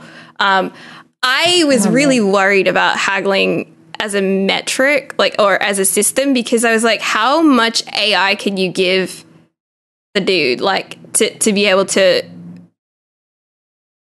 engage with you. And um, you say that you played Morrowind Vel, so I don't have that previous experience of, of haggling with a computer. But my my skeptical brain was like, lol, he's probably only got like a range that he'll accept, and then it's like a dice roll on where on that range he'll accept, depending on what the item is. And so every interaction with him, he's probably got like, okay, I'll accept from here, which is the top end, to X, which is on your scale, right? Um, and I- then, yeah, I don't know. I suspect that when you get things for uh, you, you give him an easier time on the haggle. I suspect that sometimes he gives you an easier time on the deal or on the price, and that's very similar to other like uh, Oblivion has the same thing. Basically, you just have to like make the NPC like you enough, garner enough favor to get the barter, right? Yeah, yeah, yeah. So, So, I didn't even think about like a system of like because you keep haggling with the same person, they get to know you, so they're taking into consideration previous trades with you. Um, I don't know necessarily if that actually happens, but I feel like that's, I don't know. It kind of feels like that's what happens. I can't confirm it though. I can't confirm it. But I, I like, I like Tujen, I like Rog, and uh, Gwen, Gwen, Gwennen. She can suck it. She never give me nothing good, not one time, never know how. I, I have so much Gwyn currency right now. I really just need to sit there talking to them, but I haven't bothered doing it yet. Um, I have, and by haven't bothered, I mean um, I only just acquired this currency in the last little while, so I need to like set aside a time. But I really wanted to run logbooks before this, which meant that I didn't have time to do that because, bro, I got a lot of currency. Um, not a lot of rerolls though, so let's talk about that. Yep. Uh, I'm still kind of thirsting for them personally. Um, I'm getting heaps of Gwennen, but I'm having trouble with rerolls from everyone else personally. Tujen's the worst so far, but Dannig gives you those to get Tujens. However, Dannig is one of the rare ones to find in maps, so Yeah, I think I've only I think I've had like five or less of his. I yeah. can't. I don't think I found very many at all. So I found like probably 10 total of Dannigs, and he never, like, I've used probably five of them to try to get logbooks, and he never offered them to me. But yeah, everybody but Gwennen. It's like everybody is in like less than 20 rerolls, and then Gwennen has 115. And I'm like, Yeah. I, what? Hi. There is a weird buzzing sound in your in the background of your s- mic. Oh, I had to turn on my AC. I can turn it off. it's very, it's insanely hot. It's burning where Noodle is. It's 40 degrees where I am. We're dying. I'm so sorry. Uh, yeah. I've been there many times. Yeah. I I can't um, Australians I I get it. How do you live? I can survive for a bit longer without it. So I'm Thank sorry you. if the fan is a little I can't hear low. your fan. Oh, the fan you're using on your yeah, I can't hear it. Yeah. but I can't hear it. fine. Good, good. Good, good. When good. I use mine, I can hear it on my mic. Anyway, not not important. Yeah. Um. Okay. I don't really know what I think of this mechanic. I think I feel like it has so many layers to it. Like if I try to break it down, I actually it prompted me to want to do like a. I can't understand um, how things work without kind of trying to figure out how they were planned to work. So trying to reverse engineer it and figure out, you know, I was thinking I'm going to understand this better if I try to map what the player does and from start to finish and how GGG intended them to experience it and then figure out that that's how I need to do the things. But then they also give you too many, like, well, not too many. They give you a bunch of options. For example, what we were talking about before with Noodle, like, you can just run logbooks so that you can get heaps of bank, or you can engage with like reading what Dannig or listening to what Dannig has to say, and then know, oh, well, this is how I'm going to get find them on the like the boss encounters or the lore, which might lead to the big boss encounter. Um, I'm assuming that that those two, like the green lore things, will lead to you being able to interact with that unnamed boss that I can't see yet. Like he has a cool graphic, but we don't know what he's called because in the press kit he's just called boss. I don't know yet. I, it's my ontological leap from um, the heist system and the way the lore worked with heist because you had to engage with those green contracts in order to get to certain lore moments, right? Um, and then boss encounters, right? Yeah. I mean, that was the way in Heist. I'm not completely sure um, for this league. Yeah, so honestly, I'm kind of impressed now. Like, I think Expedition in general is a really large range of choices and not in the same way that other leagues have been. Um, I know that when Chris did the GGC uh, speech where he explained like how to appeal to what what he saw as like the four different player archetypes. You know, like some people just want to like spam and make lots of money, and there's people who are interested in um, following a linear path, that kind of stuff. Uh, that this league mechanic is such an interesting set of solutions to try and appeal to those different people, like the way that gambling or haggling, engaging with those NPCs it's it's much more engaging than, for example, when we when we were given thirteen. uh, Was it thirteen in heist? Thirteen new NPCs. Um, like it, like those people have very distinct personalities and laws, um, and and histories behind them, but as far as our individual interactions with them, they just followed us around and kind of annoyed us for not being fast enough or good enough at their jobs. Like the NPCs here, they genuinely reward you. So I can understand some of the decisions around the game design, putting a lot of the rewards behind them. But at the same time, if you don't want to do that, then you're going to be punished. And it's also kind of punishing that you can't um, pick and choose, I guess, or you can, but you'll have less rewards. I guess. What do you mean? Um, I'm trying. I'm really stuck on this point. I, uh, you know what? I don't think I know what I mean yet. I have to play it more. Okay. So stay tuned Okay. for more ba- uh, baited expectations, and hopefully I'll have Baked figured it out. expectations. We bacon. Bacon oh expectations. man. Yes. Oh, dude, bacon. Don't even right now. but I, you can pick and like at least for logbooks. I know when I'm low on Tujen. Okay, I gotta go run the Black Scythe logbook and then pick up as many Tujen coins as I can, or I gotta go run the Druid one. I'm kidding. I never run the Druid one. That one's garbage.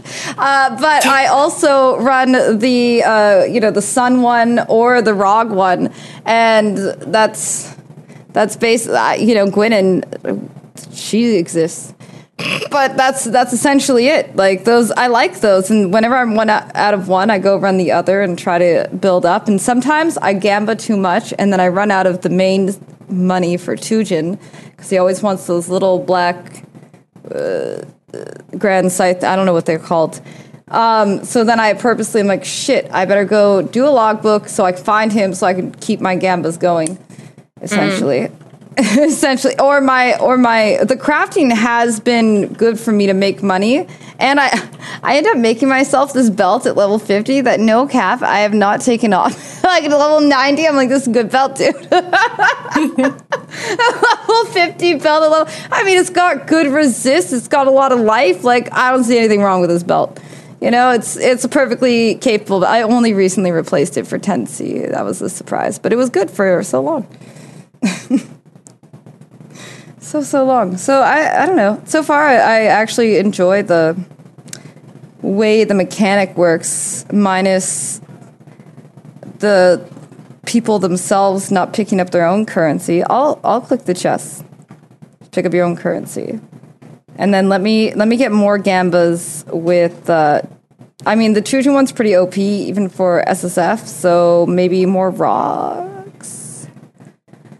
Uh, yeah. more Rogerts. I I I do want to say I haven't really spent time talking to them, but I have heaps of money saved up to do so.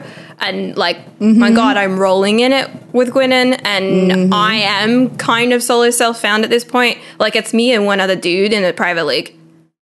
So I've just been giving um, him my currency, and he's been giving me gear that he's just found on the ground or just got from interactions Oh with God. them. And I'm like, s- I have thousands of coins at this point. Like I am Well- ready to spend in the shop. You're ready to go. I basically you're ready to- you're have ready to go- saved up for a shopping spree, mm-hmm. like as though I was like some kid getting allowance or something for doing this chore of blowing up all my expeditions, and I just have to like go do the shopping spree now. And I'll I'm tell really, you, really excited to try and and roll Gwennen and see what kind of stuff I can get from her. Oh yeah, I have a uh, Gwennen macro. Well, you you just a copy pasta for you to find the most valuable bases and Mm-hmm. to just try to gamba those. The ones that give you headhunters and all that kind of stuff. Yeah, yeah. There's a there's a tool. Has a cheat sheet. there's a yeah. tool as it's well. a little. yeah, there's a GitHub it's a tool. little like scuffed, right? But it works well enough. Works well enough. It was like a search thing you just plug Yeah. in so that it highlights the bases that Yeah. you want. I just Yeah, haven't it figured just out doesn't how to program it. necessarily show Call of the Brotherhood yet, or like certain things like that. But I mean, those are very niche things that it doesn't show, so it's fine. I'm just looking at a list of stuff on PoEDB, the cheat sheet. I feel like a lot of those tools are always developed with uh, softcore trade in mind, and I'm like, cool. I don't really want a gamba for a headhunter. Like, even if I got one, I don't. I mean, I guess I'd try it. Why but not? Like, because what Yeah. the fuck am I gonna do? Port to trade so I can sell it? Like, I don't care. I'm no, not gonna play you actually trade. just use it. I don't want to play with use it. headhunter, and I'm not gonna go into work. Why not? but why not though? I don't like the design of Headhunter, and I don't want to play Why with you? it. Why I don't want to. Tri- my I don't want to. I don't want to trivialize. What has my headhunter ever done to you? Look, I'm just gonna get. You're baiting me. In my own show. oh, poor headhunter has never And done anything I'm wrong just his gonna have people life. in the YouTube comments who made it this far into the episode going, "We're never gonna listen to Pie by Pie again because we like Headhunter." And actually, you know what? Unsubscribe. Fuck this podcast. no, No, no. We No. like all people who like Headhunter and don't like Headhunter. That's not- Yeah, all headhunter people or non are totally fine. I just don't care Totally for fine. it. Well, you're not alone. There are people in my chat that say delete it from the game, and honestly, I never get it because like I don't I don't chase it, so I don't care. But you know, delete it, don't delete it. Uh, Whenever I have it, I use it, and then I don't have it, and I get rid of it. Like it's fine. Baylor's in the chat right now saying people are allowed to be wrong, and I'm like, you fucking traitor, because you were on this horse. oh, whoa! He was on this horse. He was the one who lectured me for years on the trials Oh, and the really? shortcomings and the trivializing of Headhunter. And now my boy is a metacuck. He, f- he likes playing with Headhunter, Headhunter now after years of these lectures. you want to say hentai? I heard that. I heard that. Anyway, um, I heard that. that that's a that's a tangent I was not anticipating on going down for this, and I'm scared for the rest of the podcast. No, no, everybody feels divisive about headhunters. It's totally fine. I just don't care for it. That's fine. Yeah. They're, you know, you like them, you don't like them, use them, you don't use them. You know, I just don't Take- want it. I just don't want it. I don't Yeah. care. I can kill stuff without it. right now, I don't kill stuff that well, but uh, I think we're nearly ready for that. But I think before we do that, Noodle, do you want to go into lore? We've been meandering this whole podcast. Um, I All right. the thing the Let's thing is, this. I want to preface this with I listened to Noodle TLDR, the lore, but she has a whole costume prepared. The TLDR was like 12 minutes in a in a Twitch highlight on her channel. Like that's how long it took her to tell us boys. this story. So, I if you made it this far into the show, strap in. This one is going to be a bunch of talking, and she's going to have to take some sips in the middle because she's going to run out of voice. This is true. This is, I'm taking you on a journey about an expedition. All right. I literally printed out notes because I'm going to try to be as comprehensive as I can, but also I'm going to completely wing it. This is just so that I hit the major points that were going on. It's a lot of stuff. If you're looking for a video, keep waiting. It's going to be a bit. Okay. So we have our four Kalguur people, right? There's four people who are coming. We got Dannig, Rog, Tujen, and Gwennen. Dannig is big boy hero man who's the leader of their party. He also uh, doesn't believe in gems and thinks the power was inside you all along. I feel like that's some kind of cruel joke from GGG about power nerfs, but whatever. We'll move on from that. Uh, so Rog is here to investigate the Order of the Chalice. Uh, Dannig is specifically looking for Knights of the Sun, and these are kind of the different factions of the people who were actually there in the past for the expedition. We will get to that. Rog is best boy. He also makes figurines for the party, and I'm pretty sure that means that their campaign is actually just an elaborate metaphor for playing Dungeons and Dragons.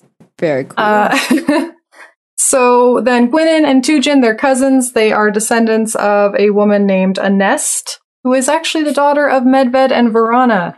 Now, I'm talking about those peoples. There's Medved. He is the nature mystic, not a bear, leader of the druids of the once circle, now broken circle. We'll get to that.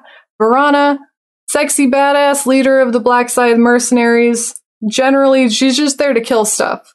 Uh, then there is Uhtred. Uhtred? Ooh.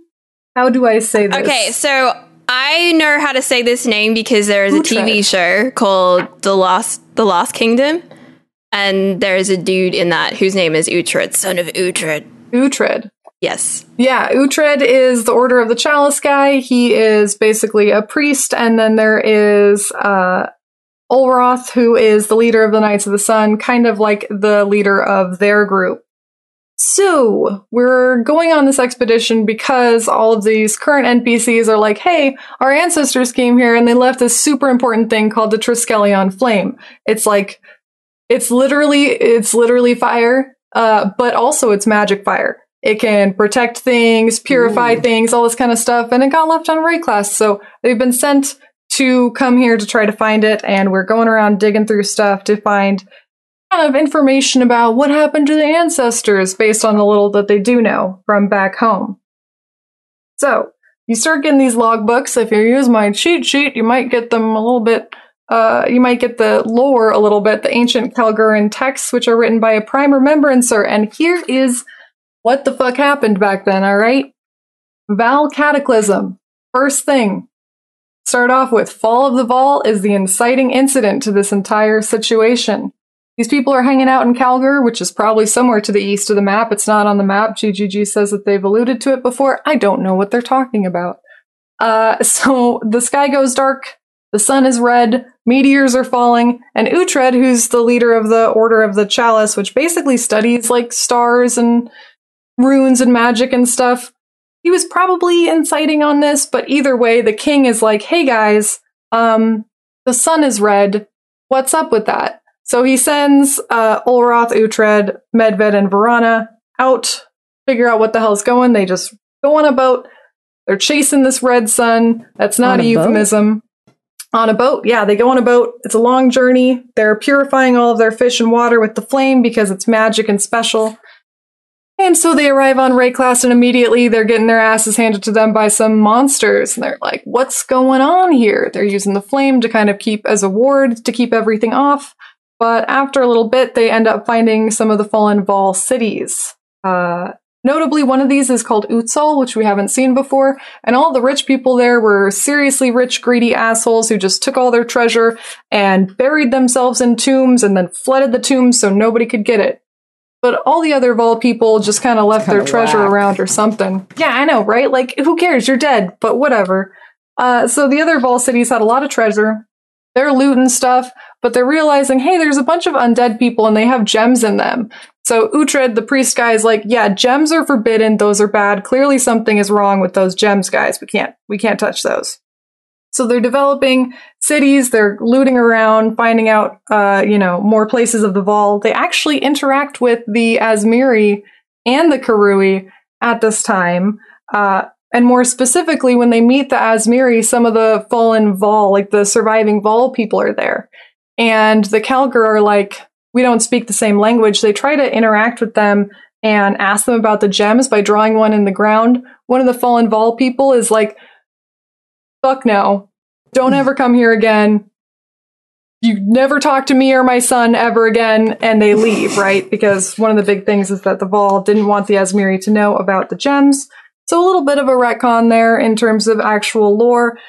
Anyway, they're just going about for three years, like making a bunch of villages, hanging out, using the flame to purify their foods and protect them from all these shambling monsters. But all of a sudden, there's kind of like an organization within the enemies, and they're becoming a little bit more powerful and a little bit uh, stronger. And there's so many villages now that not everyone can be protected by the flame. Vorana, being a sexy badass, is like, you know what? I'm going to go, we're going to keep expanding. We're going to go fight things out there, and you can't tell me what to do. We're going to fight all this stuff. So they're just kind of all doing their own thing until this leader of whatever enemies kind of appears. And they call it the empty eyed fiend. Now, Olroth describes this thing as being, uh, like the only one of its kind. It has arms that have hand arms that have hands. That's just normal arms. Arms that have mouths that feed on and it, like on their people, but instead of like eating them, it feeds on their screams, and it also steals young people into the night. And you know who that is? That Ah. is the elder. Do we That is take? probably the elder. His eyeballs. Uh, ooh, I don't know, but this is this this is probably before the Watchers came along. But I don't know if he has eyes because they call him the empty-eyed fiend. I don't know if Elder actually has any eyes, but Well, we take it, way. right? We just rip it out. Because we get the Oh. Watcher's eye. no, He's those are eyes from the people who uh, tried to fight him. Oh, see, I thought they were his eye, like, because he watches and then eats them kids, you know? No, no, they're just innocent people's eyes we're using for Oh, oh. power. oh. yeah, yeah, no. That's those are really just nice, you know? eyes. Hey, those are Bob's eyes. The precision, vitality. Oh, Thanks, Bob. Trying to protect your children. Thanks, Bob. um okay, so so yeah, they're they're basically all trying to figure out what to do with this new elder that's kind of organizing forces against them. And Okay. before this, Medved and his druids had sort of they have nature stuff that they say like, "Oh, we can see into the future by looking into the past." But one night, Olroth is like, "I am tired of the elder's shit. I'm done with this. You know what I'm going to do? I know that we said that the gems are forbidden. I'm going to put one in my sword and I'm going to go face the elder." Now, Yikes. that was an interesting decision. He apparently cut off the elder's head, What? but all of the enemies were still like I actually kind of want to be able to see now. I'm I'm done with this bit. All of the enemies were still kind of organized, and after Olroth did this, he starts kind of secluding himself in his room. And Uhtred's like, "Yo, Olroth touched the gems. Now he's being weird, you know, and it hasn't really fixed anything." So it's it's not the history of Starforge. It, he didn't kill the Elder. Spoilers. Uh, Starforge also didn't kill the Elder, but it, it trapped it. But anyway, so everybody except for Uhtred basically starts using these virtue gems. oh, my But then God. one night, Uhtred, who is all like, you know, holier than thou, you guys are using gems, this is terrible, uh, decides to send some people to spy on Olroth because they're like, he just keeps going into his room and being a fucking weirdo and just hanging out by himself. they realize he's actually sleepwalking every night out into the darkness where the Elder was. And Uhtred's like, I'm going to send 12 people to go stab Olroth. They do. He doesn't die. They decide to put him into a glass case because they're like, okay, um, that's not good. He's been stabbed. They kind of suspect that it was Uhtred, but he wasn't actually there. So they put Olroth's body in a glass case. By this point, Vorana has a gem in her scythe. Medved has gems in his axes. Everybody's kind of fucking around. And Uhtred, Vorana, like, confronts Uhtred and is like, hey, dude, you just stabbed our leader. That's not cool. And he's like, actually, it wasn't me, and you can't prove that it was me, but how about you give it a week? And if the enemies dissipate, like they, they aren't attacking anymore, I think maybe Olroth was leading them. Um, well, he was wrong. The enemies keep Oh, attacking. my God. Medved sends a messenger into the night. The messenger returns with a parchment. Medved freaks out, goes out into the night, never appears again. Everybody's fucked. Olroth, the leader's in a glass case. The enemies are getting stronger. Medved disappeared. Uh, Vorana and Uhtred are fighting. And so, you know, shit's just going down. The flame is starting to go out. Everybody's freaking out. Uh, Medved returns in the night, but he's dead now and he's killing everybody. Vorana's like, that's my man. That's my husband. Um, at this point, they'd had a kid and sent it back to Kalguur because they were like, shit's, shit's too messed up here, right? Then one night, uh, all of the boats, like Uhtred had gone into hiding because he knew Vorana was going to find him and kill him because he killed Olroth. Uh, all of the boats that they took to explore disappeared, except for one. They kind of assume that Uhtred left them there, just like betrayed them all. That's why Rog sometimes refers to Uhtred as like the betrayer. Um, he thinks that, well, Vorana thinks because she's like the only one left, that Uhtred left with the flame because, oops, the Triskelion flame is missing. But then it turns out that Olroth is not in his glass case anymore. Vorana decides to put gems into her body and try to go find the enemies and go kill the enemies. All these poor people are just like, we don't have the flame. We don't have any of our leaders. Let's just go hide underground in the site that Uhtred was probably hiding in. And that's kind of where I'll have to end it. But basically, the moral of the story is uh, the cataclysm, the Vaal cataclysm, like started it all.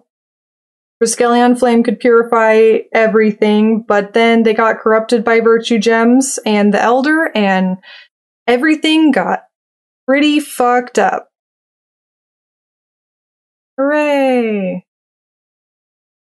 And just how fucked are we? Are you saying? I, I would give it like a really solid, a really solid fucked because, you know, they, they were already pretty powerful and, um, we don't really know what happened with, with the flame. I mean, we do. I, I know. I don't, I don't necessarily want to give full spoilers for everything. I'm, go- I'm going to leave some things. And also I left like fucking everything out. There's so much stuff. There's, Oh, I bet. this video is going to be so stupid long. It's going to be so stupid long, but at least there's a lot of lore. And going back to last episode, um, I was talking about how I was worried that they were just going to talk about the Kalguur people. And for like the first half of the lore, it sounds like it's that. And then as you start reading it, there's, you know, ties to the Vaal, ties to the Mhm. Elder, um, and actually potentially ties to the Proto Vaal. And What the shit? Or those, uh, I'm just gonna say big ups to that one Vaal group that's like, get the hell out of here. Yeah. Want to touch them gems? Nah, I'm not doing it. No, no, no. like they were, we're they just were gonna just die done. in our tombs. We're gonna drown it, and like literally, the Kalguur just make notes. They're like, these assholes just drowned themselves so we couldn't get their gold, and it worked. They're like, we're not getting involved. We're keeping our gold and we're dipping. Yeah.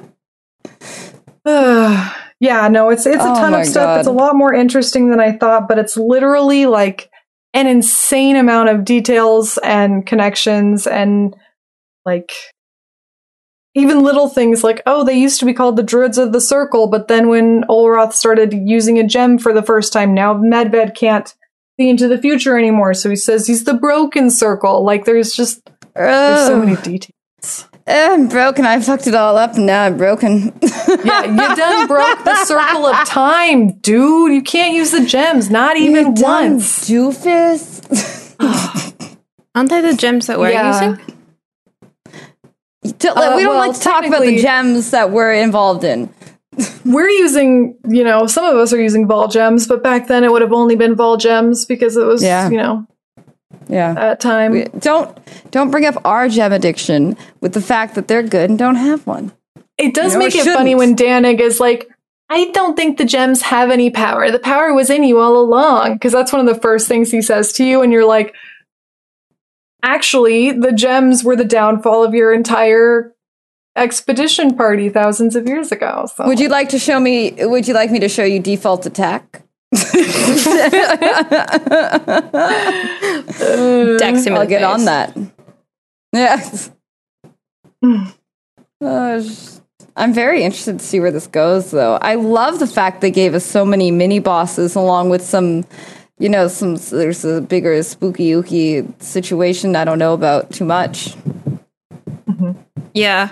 Uh, honestly, like, I feel like we thought Expedition was going to be really underwhelming, but there's a lot of stuff to engage with, like, from a lot of different levels. I yeah yeah yeah definitely. Our biggest mold points are absolutely currency, and uh, as far as I can tell, at least from all the feedback I've gotten, everybody is mad about the currency, which is understandable, and big mad at the fact that it doesn't show in bright, bold yellow uh, that cannot crit or Yeah. etc. Right? Oh, all of a sudden you've given them a bunch of block, and now they're unstoppable. Yikes. I think Oh I, I think the block thing is really. I didn't know how bad that was, and found out yesterday. It wasn't bad until they fixed it. no, it was and then yesterday. After they fixed I found it. out yesterday. Oh. Okay. I feel like we've spent quite a bit of time on high. Ugh, what's the name of the league? Expedition. I don't know why I was going to call it Harvest. heist. he I don't know. There are so many that start with H. Expedition. Um, okay. Exp- Hexposition. Hexpedition. Uh, which is kind of taken away from the amount of time that we can talk about overall changes to the game. So maybe if you re- feel really strongly on on a particular topic, do you have anyone that we we should just like 100% hit? Because otherwise, I think this like this could be a four hour show. I just have one quick one. Mm-hmm. I think if they're going to make ailment immunity in general difficult across all the different things, they need to universalize the language used for it. Like, I'm not talking Yes. about like avoid slash reduce. I'm talking about like there are other ailments in Mhm. the game. And Yep. I don't want to just be freeze and chill immune. I want to be freeze, chill, and brittle immune.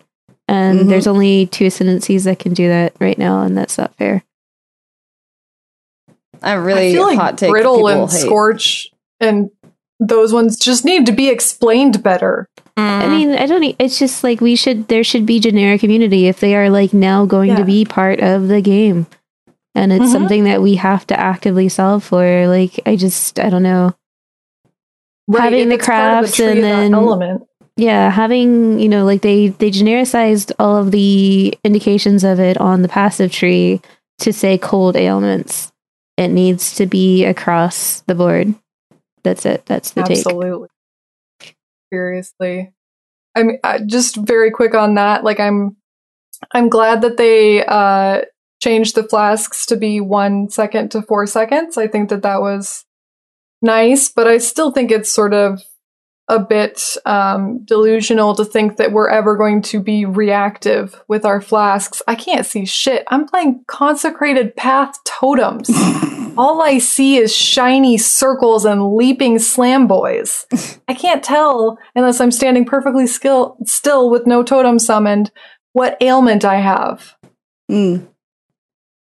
Yeah, yeah. Even the little sidebar thing doesn't really show it particularly well. But I have a, I have a real spicy take that nobody will like. I feel that this ailment immunity business that we all have such an issue with, if it's such a big problem, just cap it at seventy five percent. Nobody can get pure ailment immunity and call it a fucking day. All right, let's just be done with the whole ailment nonsense and just do it that way. If they want to be all specific with this wording and not this way, just yeah, be done with it. That does seem like what they want. you don't want us to be ailment immune. So just cap it out at 70, 85%. Let me get shocked 15% of the time. That's going to suck. But I mean, That's what flasks are for. that, that's what the flasks are. exactly. Exactly. So I just like at this point, I with the, that I don't care. I'm really glad that they reduced the mana, especially just a random little target. Swift brand got unjustly mana multied out the ass, and they got rid of it by like twenty percent. And I say thank you because like I'm the only person that you. Everybody hates it. They're like, you got to click more. I like it.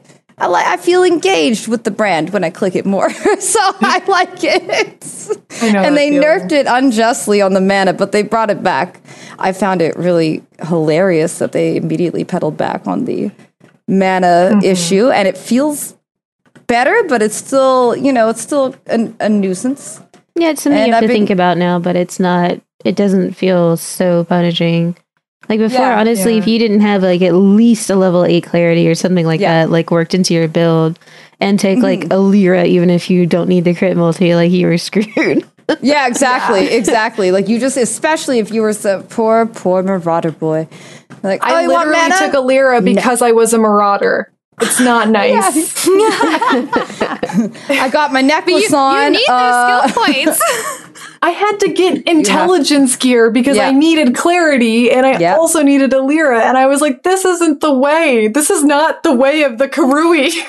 This is, well, this is why I don't even understand making him a chieftain in the first place, and then making him struggle with fireball and int things that he can't get unless he specs all the way around his tree in some dumb maneuverable way. Yeah. and yet they're like spell damage for marauders. By the way, it's like tell me how to path then, you know, to actually get the int for it, please. Could you I would, I would a like world- to do this. Could you imagine a world in which PoE actually told you how to path? That would be so weird. Absolutely not. Then I'd have if I D want three, and I'd be like, I got five buttons. What am I doing? This one, cool. I just want them to like use more specific wording so that I actually know what the fuck is Yes. covered by what they're talking Well, about. It's Okay, actually look, really hilarious. Honestly, I feel like that is the theme for everything to do with the changes, the new direction of the game, and also all the stuff that they communicate um, around the outside of the game, like anything that Chris says, anything that they write and publish, or you know the There- upcoming Bay class. The game demands an extremely rigorous and strict, um, precise interpretation of language, and yet, hmm. in and of itself, is wildly inconsistent. You cannot be hmm. so rigorous with your language use and so, you know, not necessarily literal, but yeah, like very narrow with what that can possibly mean, and yet have so many situations where they can conflict. There's no real glossary that Well- would explain half of that shit. The help menu exists, but like, who wants to engage with that? Like, at this point, we're looking at you know wikis and. PoEDB and having it explain us explain to us that way. But all, also, there are many times in which uh, a definition doesn't actually quite apply because it's bugged or it doesn't. It was never programmed correctly into the game in the first place. Like, definitely the bugs, but with the number one thing you have to remember about GGG is they mean exactly as they write it.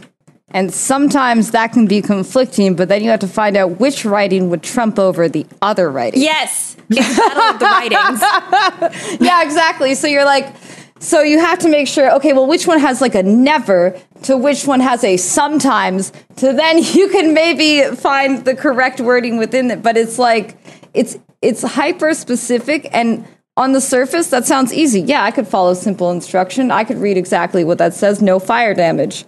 However, then you make it interact with this thing, and next thing I know, sometimes fire damage maybe sometimes fire damage like it's just how it is it just it's just uh it, they they just have too, they could really use less words to talk about what they mean Just Actually, I think mean. they, they they make their own mess by by being so convoluted with the language. Dude i tried to read what trinity support did and i completely missed the point and i did not have it on correctly. But i was just like what is all this words? Just tell me how do i plug it in? Just like what is all this? But only if it's this within this uh, and then all it. I'm like i don't want to even look at it anymore. Uh, i'll figure it out later though because i am very curious how to use it. I want to use it. Oh but yeah. It's too many words. Like it's too complicated and too convoluted when they could say something so much simpler. Like say instead of recently, every four seconds. Now we know. Done. Please say what you mean. yes. Don't leave it open to interpretation. Um, That's the thing though. They do say what they mean. However, they said what they meant on that other thing, and now somehow those things they both mean that, yeah. but together it's something new. oh no. So frustrating. Um, I'm not really sure about the rest of the show. Like, if we really want to get into the specific changes and how they've affected you, or if you guys want to just like pull out a couple of key points, state them now, and then listen to this show that's going to happen with Chris tomorrow, and maybe reconvene on the overall direction of the game in a new episode Yeah. normally I wouldn't plan as part of the episode, but I feel like it needs to be said that we actually uncovered so much information about Expedition that it's sort of become the bulk of the episode. Mm-hmm. And we're melting. Yes, you It's guys are so melting. hot. Um, Yeah. And we yeah okay. So I I think the main things to cover in regards to 315, I, I'm just gonna say what my feeling has been like. I feel a lot more janky in the game. Janky. Um, I feel like there's a lot of times where I I get hit and I'm stuck and I haven't got a way to fix that quite yet. Um, or I ran out of mana, or I like everything just feels like there's stops. And i know that that's that can be combat with better build design. And i spent a lot of time um, not yesterday but the day before uh, working about on the direction and understanding exactly how to build and how this this character is going to look right? But I'm a little worried that I'm not actually going to be able to level it to 95 so that it has all the skill points that it needs to get to that point because I'm dying a lot. Um, that's where I'm at. And that's me on my first character. Um, I want to get it to a good point, but right now it feels really bad. And it's not because it's a bad build. I just haven't quite solved all of the problems that GGG has presented with us with these changes. That's I will say, to biggest say. thing I'm looking forward to is them making it so we can remove instilling orb crafts on the crafting bench because I've rolled 25 on one flask and I cannot hit use when freeze and it's just it's worse. I wish I cannot wait to take off that craft because it keeps using my flask when I don't want it to. Oh, no. And I'm like, I'm 25 orbs in and it's stuck on poisoned, which is a different flask. So then it uses. Oh my god. I'm, I'm looking forward to it so much because it's been so frustrating because it's my freeze flask and now it gets used oh when my another god. thing happens and I'm like, I can't wait. That's, that's my light at the end of the tunnel there. It's bad. Terrible. I'm glad they're fixing that though because those orbs have a lot of different mods that they can roll. yes, they do. Yes. Mm, Oh. did, did you have a thing that you wanted to pull out about the game, Val? About the game? I Yeah, like just- a point. You know what? Tell you, I haven't really had to deal with the flask problem because I'm cheesing it right now. I'm either a Pathfinder, well, I'm Ascendant that uses Pathfinder, so that's pretty cheese, right? And then the other build, I'm just using a overflowing chalice with increased duration when. Uh, actually, now I I have it used when I use the adjacent flask, so it just allows me to gain charges for all my other flasks. And the overflowing chalice doesn't gain charges anyways. So why not just hmm. put on the enkindling, which makes it go longer? Yeah. and then nice. yeah, so you can get like 12 seconds of flask recharge, which is pretty hefty in a goddamn map. but so Yeah. I've I've been cheesing it the entire time. That's why I haven't really noticed any of that. So if I'm like literally sulfur flask, overflowing chalice is in there now. like pretty much. Thanks. Um, the Rhoas, the mudflat Rhoas. I'll tell you guys a little fun fact. They're fucking bullshit. I'm sorry, I had to go. I had to swear really hard about it because they're actually bullshit. They're bigger, so their hitbox is bigger, which means their collision is bigger, and they no longer leash, which means they'll follow you all, all over the entire mudflats. And yesterday, when I rolled my Scion, I died in the mudflats, and I deleted the Scion. and I rolled again because I got so mad. I got so mad about the no leashing, huge collision Rhoas in mudflats. Like I'm actually malding. I'm just like I'm just completely malding about their massive collision. I don't know how I'm gonna go. Are we doing the gauntlet? Is it too hard? Uh, uh, Rose. Like- Oh, okay. oh my god, I'm actually confused. I'm actually, oh, I'm a little, con- I'm really concerned for y'all with the gauntlet. No, me Yeah. too. Me too. I feel this very strongly. Oh man. That's my points. Fucking Rose. God damn them. Uh, BK, I know you you got one point out. Did you have anything else? Uh, I I don't entirely, you know, I'm I'm not like dismayed that there's more problems to solve in particular builds. Um, like solving for mana cost and doing some of these other things. Like, all right, I I, I understand. Like fundamentally, this is the direction that they're they're taking things, and that's fine.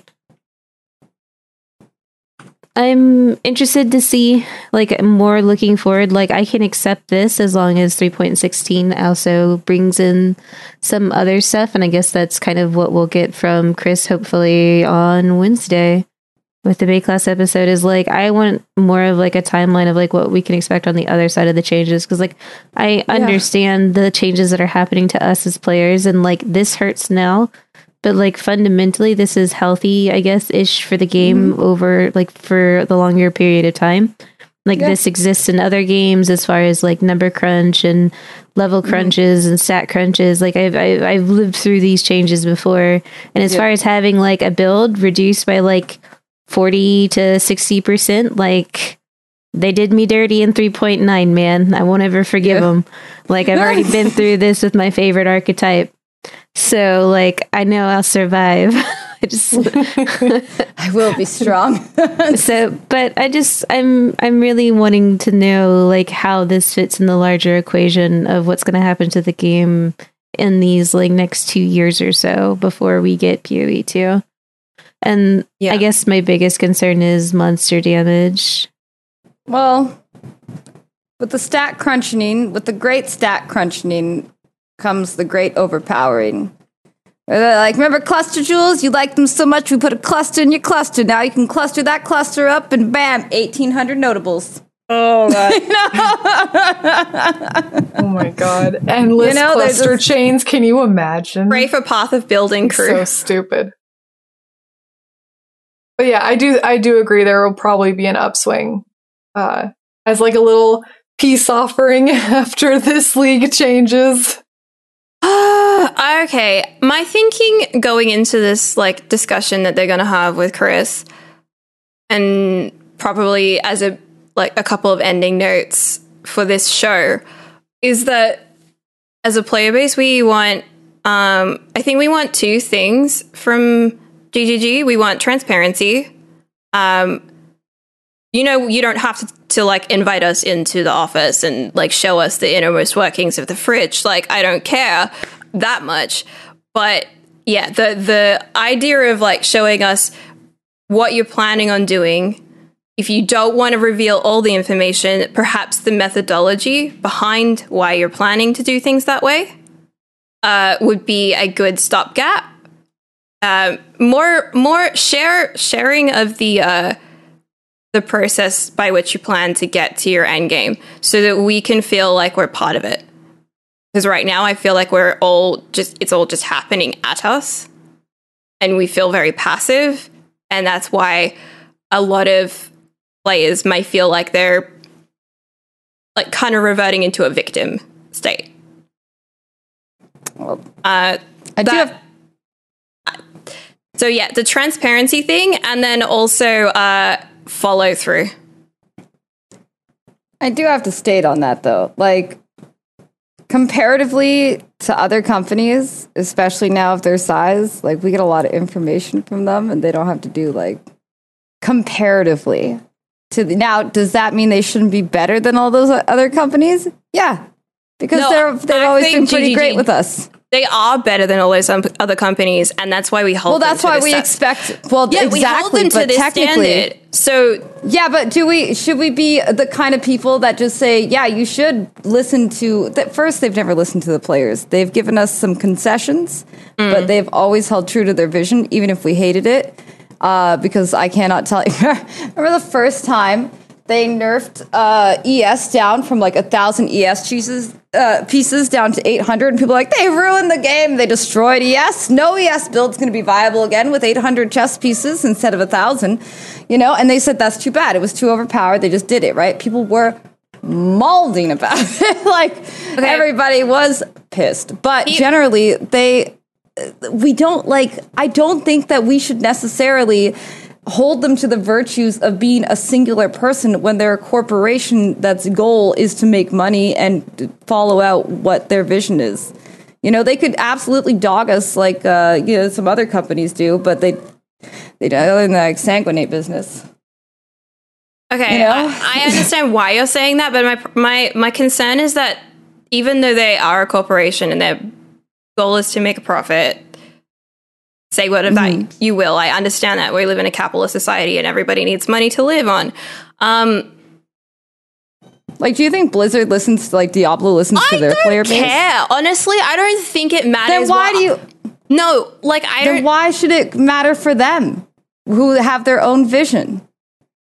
Right? Like, why do they get held because the they've game. done it? I'm not saying to change the game though. But you're saying listen to the players, and whenever we do that, we fall into I- Diablo oh my god! But like you, you okay? Let me let me please explain what I meant by listen to the players because I didn't actually say listen to the players. You just kind of put that in my mouth, and so is chat. Um, so I think I mis communicated what I was trying to say. I said this is what's important to the players. If they didn't care about like trying to explain themselves and trying to appease the player base, they wouldn't go to the effort of making this show tomorrow with or the next day with the boys. Like the fact that they hold themselves to this standard um, and that we means that we can also hold them to this standard. And I'm not saying that means that um, players can, you know, write a detailed way of how to fucking program the game. I so don't think players know the answer to their problems. Are you sure? I've read a lot of Reddit posts. yeah, yeah. I I People do can- not, but like. I, from the last six months journey that I've been on, learning how to be a UX designer, and from what I know and am inside me, like just the way that I think and work on things, I just don't. I don't think we know what the answer is, but I think that there is so much cool potential with the way that social media works, the way that community community management works, the way that marketing and PR intersperse with our digital platforms and how we relate to this company that we can have a somewhat quasi human to human relationship. Certainly Without treating them like- than any other game that I've ever had because that's usually kind of a membrane that's between the two groups that's not even Yeah, it's completely opaque between most like you can for most games you can have as Yeah. much feedback and criticism as you want and it's just bouncing off a wall there's absolutely no fucking chance Yep. that anybody is going to see that or even if they see it that it's ever going to be considered whereas that's very different here yeah, and I'm I think so that jaded. they keep getting into these open dialogues with everyone, and if you're going, you you, you know, you're directly engaging on the Reddit with community members and with people who are developers or community team, like we are talking to the humans behind this Mm-hmm. Um, what I want to know is they have this like vision of what PoE 2 is, which is based on Mm-hmm. the original vision of what PoE was. And then yeah. we we stray from this track. Myself, Noodle, and BK have always been on this current strayed path, so we don't know the Yeah. previous what it felt like to be on the previous path. But we are Mhm. um, experiencing how that how that could look, and I just like I don't know how much of it is them picking the wrong pieces and combining those pieces as 315's patch and how much of it is them not giving us the right tools to deal with the problem and and then combine, Absolutely. combining it with like buffing the overall threat of what we fight against I'm about to tell you guys a secret. And I hope that if GGG is listening to this, they don't take it to heart. And I don't want anybody to take what I'm about to say to be the actuality of it. But I have serious concerns about PoE 2 because I personally don't think that this generation of Path players will like it if they're going back to PoE 1. like, if they want to go back right like i just don't because it's a whole other it's it's eh, we like the pace we generally like the pace we're at now and for what it was it's rather slow before and deadly uh very deadly before even an axe and so on so that's For yeah, me I have my own concern, but don't don't form your opinions based on what I said there. Okay, I'm just wanting you to know. I'm just out there. they they yeah for me personally it's like they're talking about the old times and like having a vision based hmm. on how it was originally and it feels like when you're trying to listen to your grandpa tell you a story and he's telling you about how things were and you can kind of picture it i guess but you still weren't there and you still Yep. don't know what that's like and so it's like they're talking about oh the telephone and it was so much fun on the telephone you're like but i have a cell mm, phone yes, I grandpa and i don't Yeah, want The the, thing is, I actually do have a lot of nostalgia listen. for like days that were. Like, I'm really proud of being a '90s baby growing up, actually having Right, to memorize my home phone number and my best friend's. if your home phone grandpa's telling you about the 60s and saying it was great and you weren't born in the 60s you can Then you only don't base that off like, of him yeah. okay. if you, that's what i'm saying is I'll that we you. don't know what he's talking he keeps saying about i'm taking you to this vision of this place You that ready? neither you i or bk were present for so Yeah. it's like uh, i don't know We're talking like it. about a rotary phone versus speed dial. I don't like either of those. I love rotary phones. How could you say this? I guess they're kind of fun, but they're so Yeah. slow. but they're so slow. I guess I liked them when I would like play house as a kid. Do I have to use They're that for just- real? I love rotary phones. There is a tactile sensation to that, but yeah, That's you're oh, gonna get It's really the RSI. tactile, you are gonna get RSI from that fucking rotary On phone. the phone. Yes, Actually, you you used to to do from this doing this. nine times to get your entire digits out. You used to get serious neck issues from holding a phone like this and doing that. That's basically what it is to headphones or a headset now. Like going like this when now I you're can't just believe free. the, the the like RSI elements that overlap between the phone analogy in this fucking game. yeah, it really works. It all actually really intentional. yes, this was Um, very yeah. well What I, constructed. what I think there is scenario. like the solutions that I was talking about, the transparency, My the uh, picture. being, the ability to be able to use your your community management, your PR, and all that uh, to engage with your player base, isn't mean like capitulating to everything that Playbase asks for. I mean, saying we're going on a journey that we don't know what the destination is, so you need to like engage us more in that journey so that we feel invested in the outcome. I am here, like I want to see this through with PoE, with GGG. I'm I root for them. Um, I said in the Baeclast Yeah. chat last yesterday, like if GGG can't save this game, who the fuck can? Because like they are kings of this type of gameplay, whether it was PoE original vision or PoE currently or PoE 13. They made this. No one else has been capable of doing that. So there's no one else who can really get it to the point that it's going to be at. That's true. There's so many people that have come along the way with so many new ideas and so on, and their vision is just elaborated to a big monster with Yeah. spaghetti code, Yep.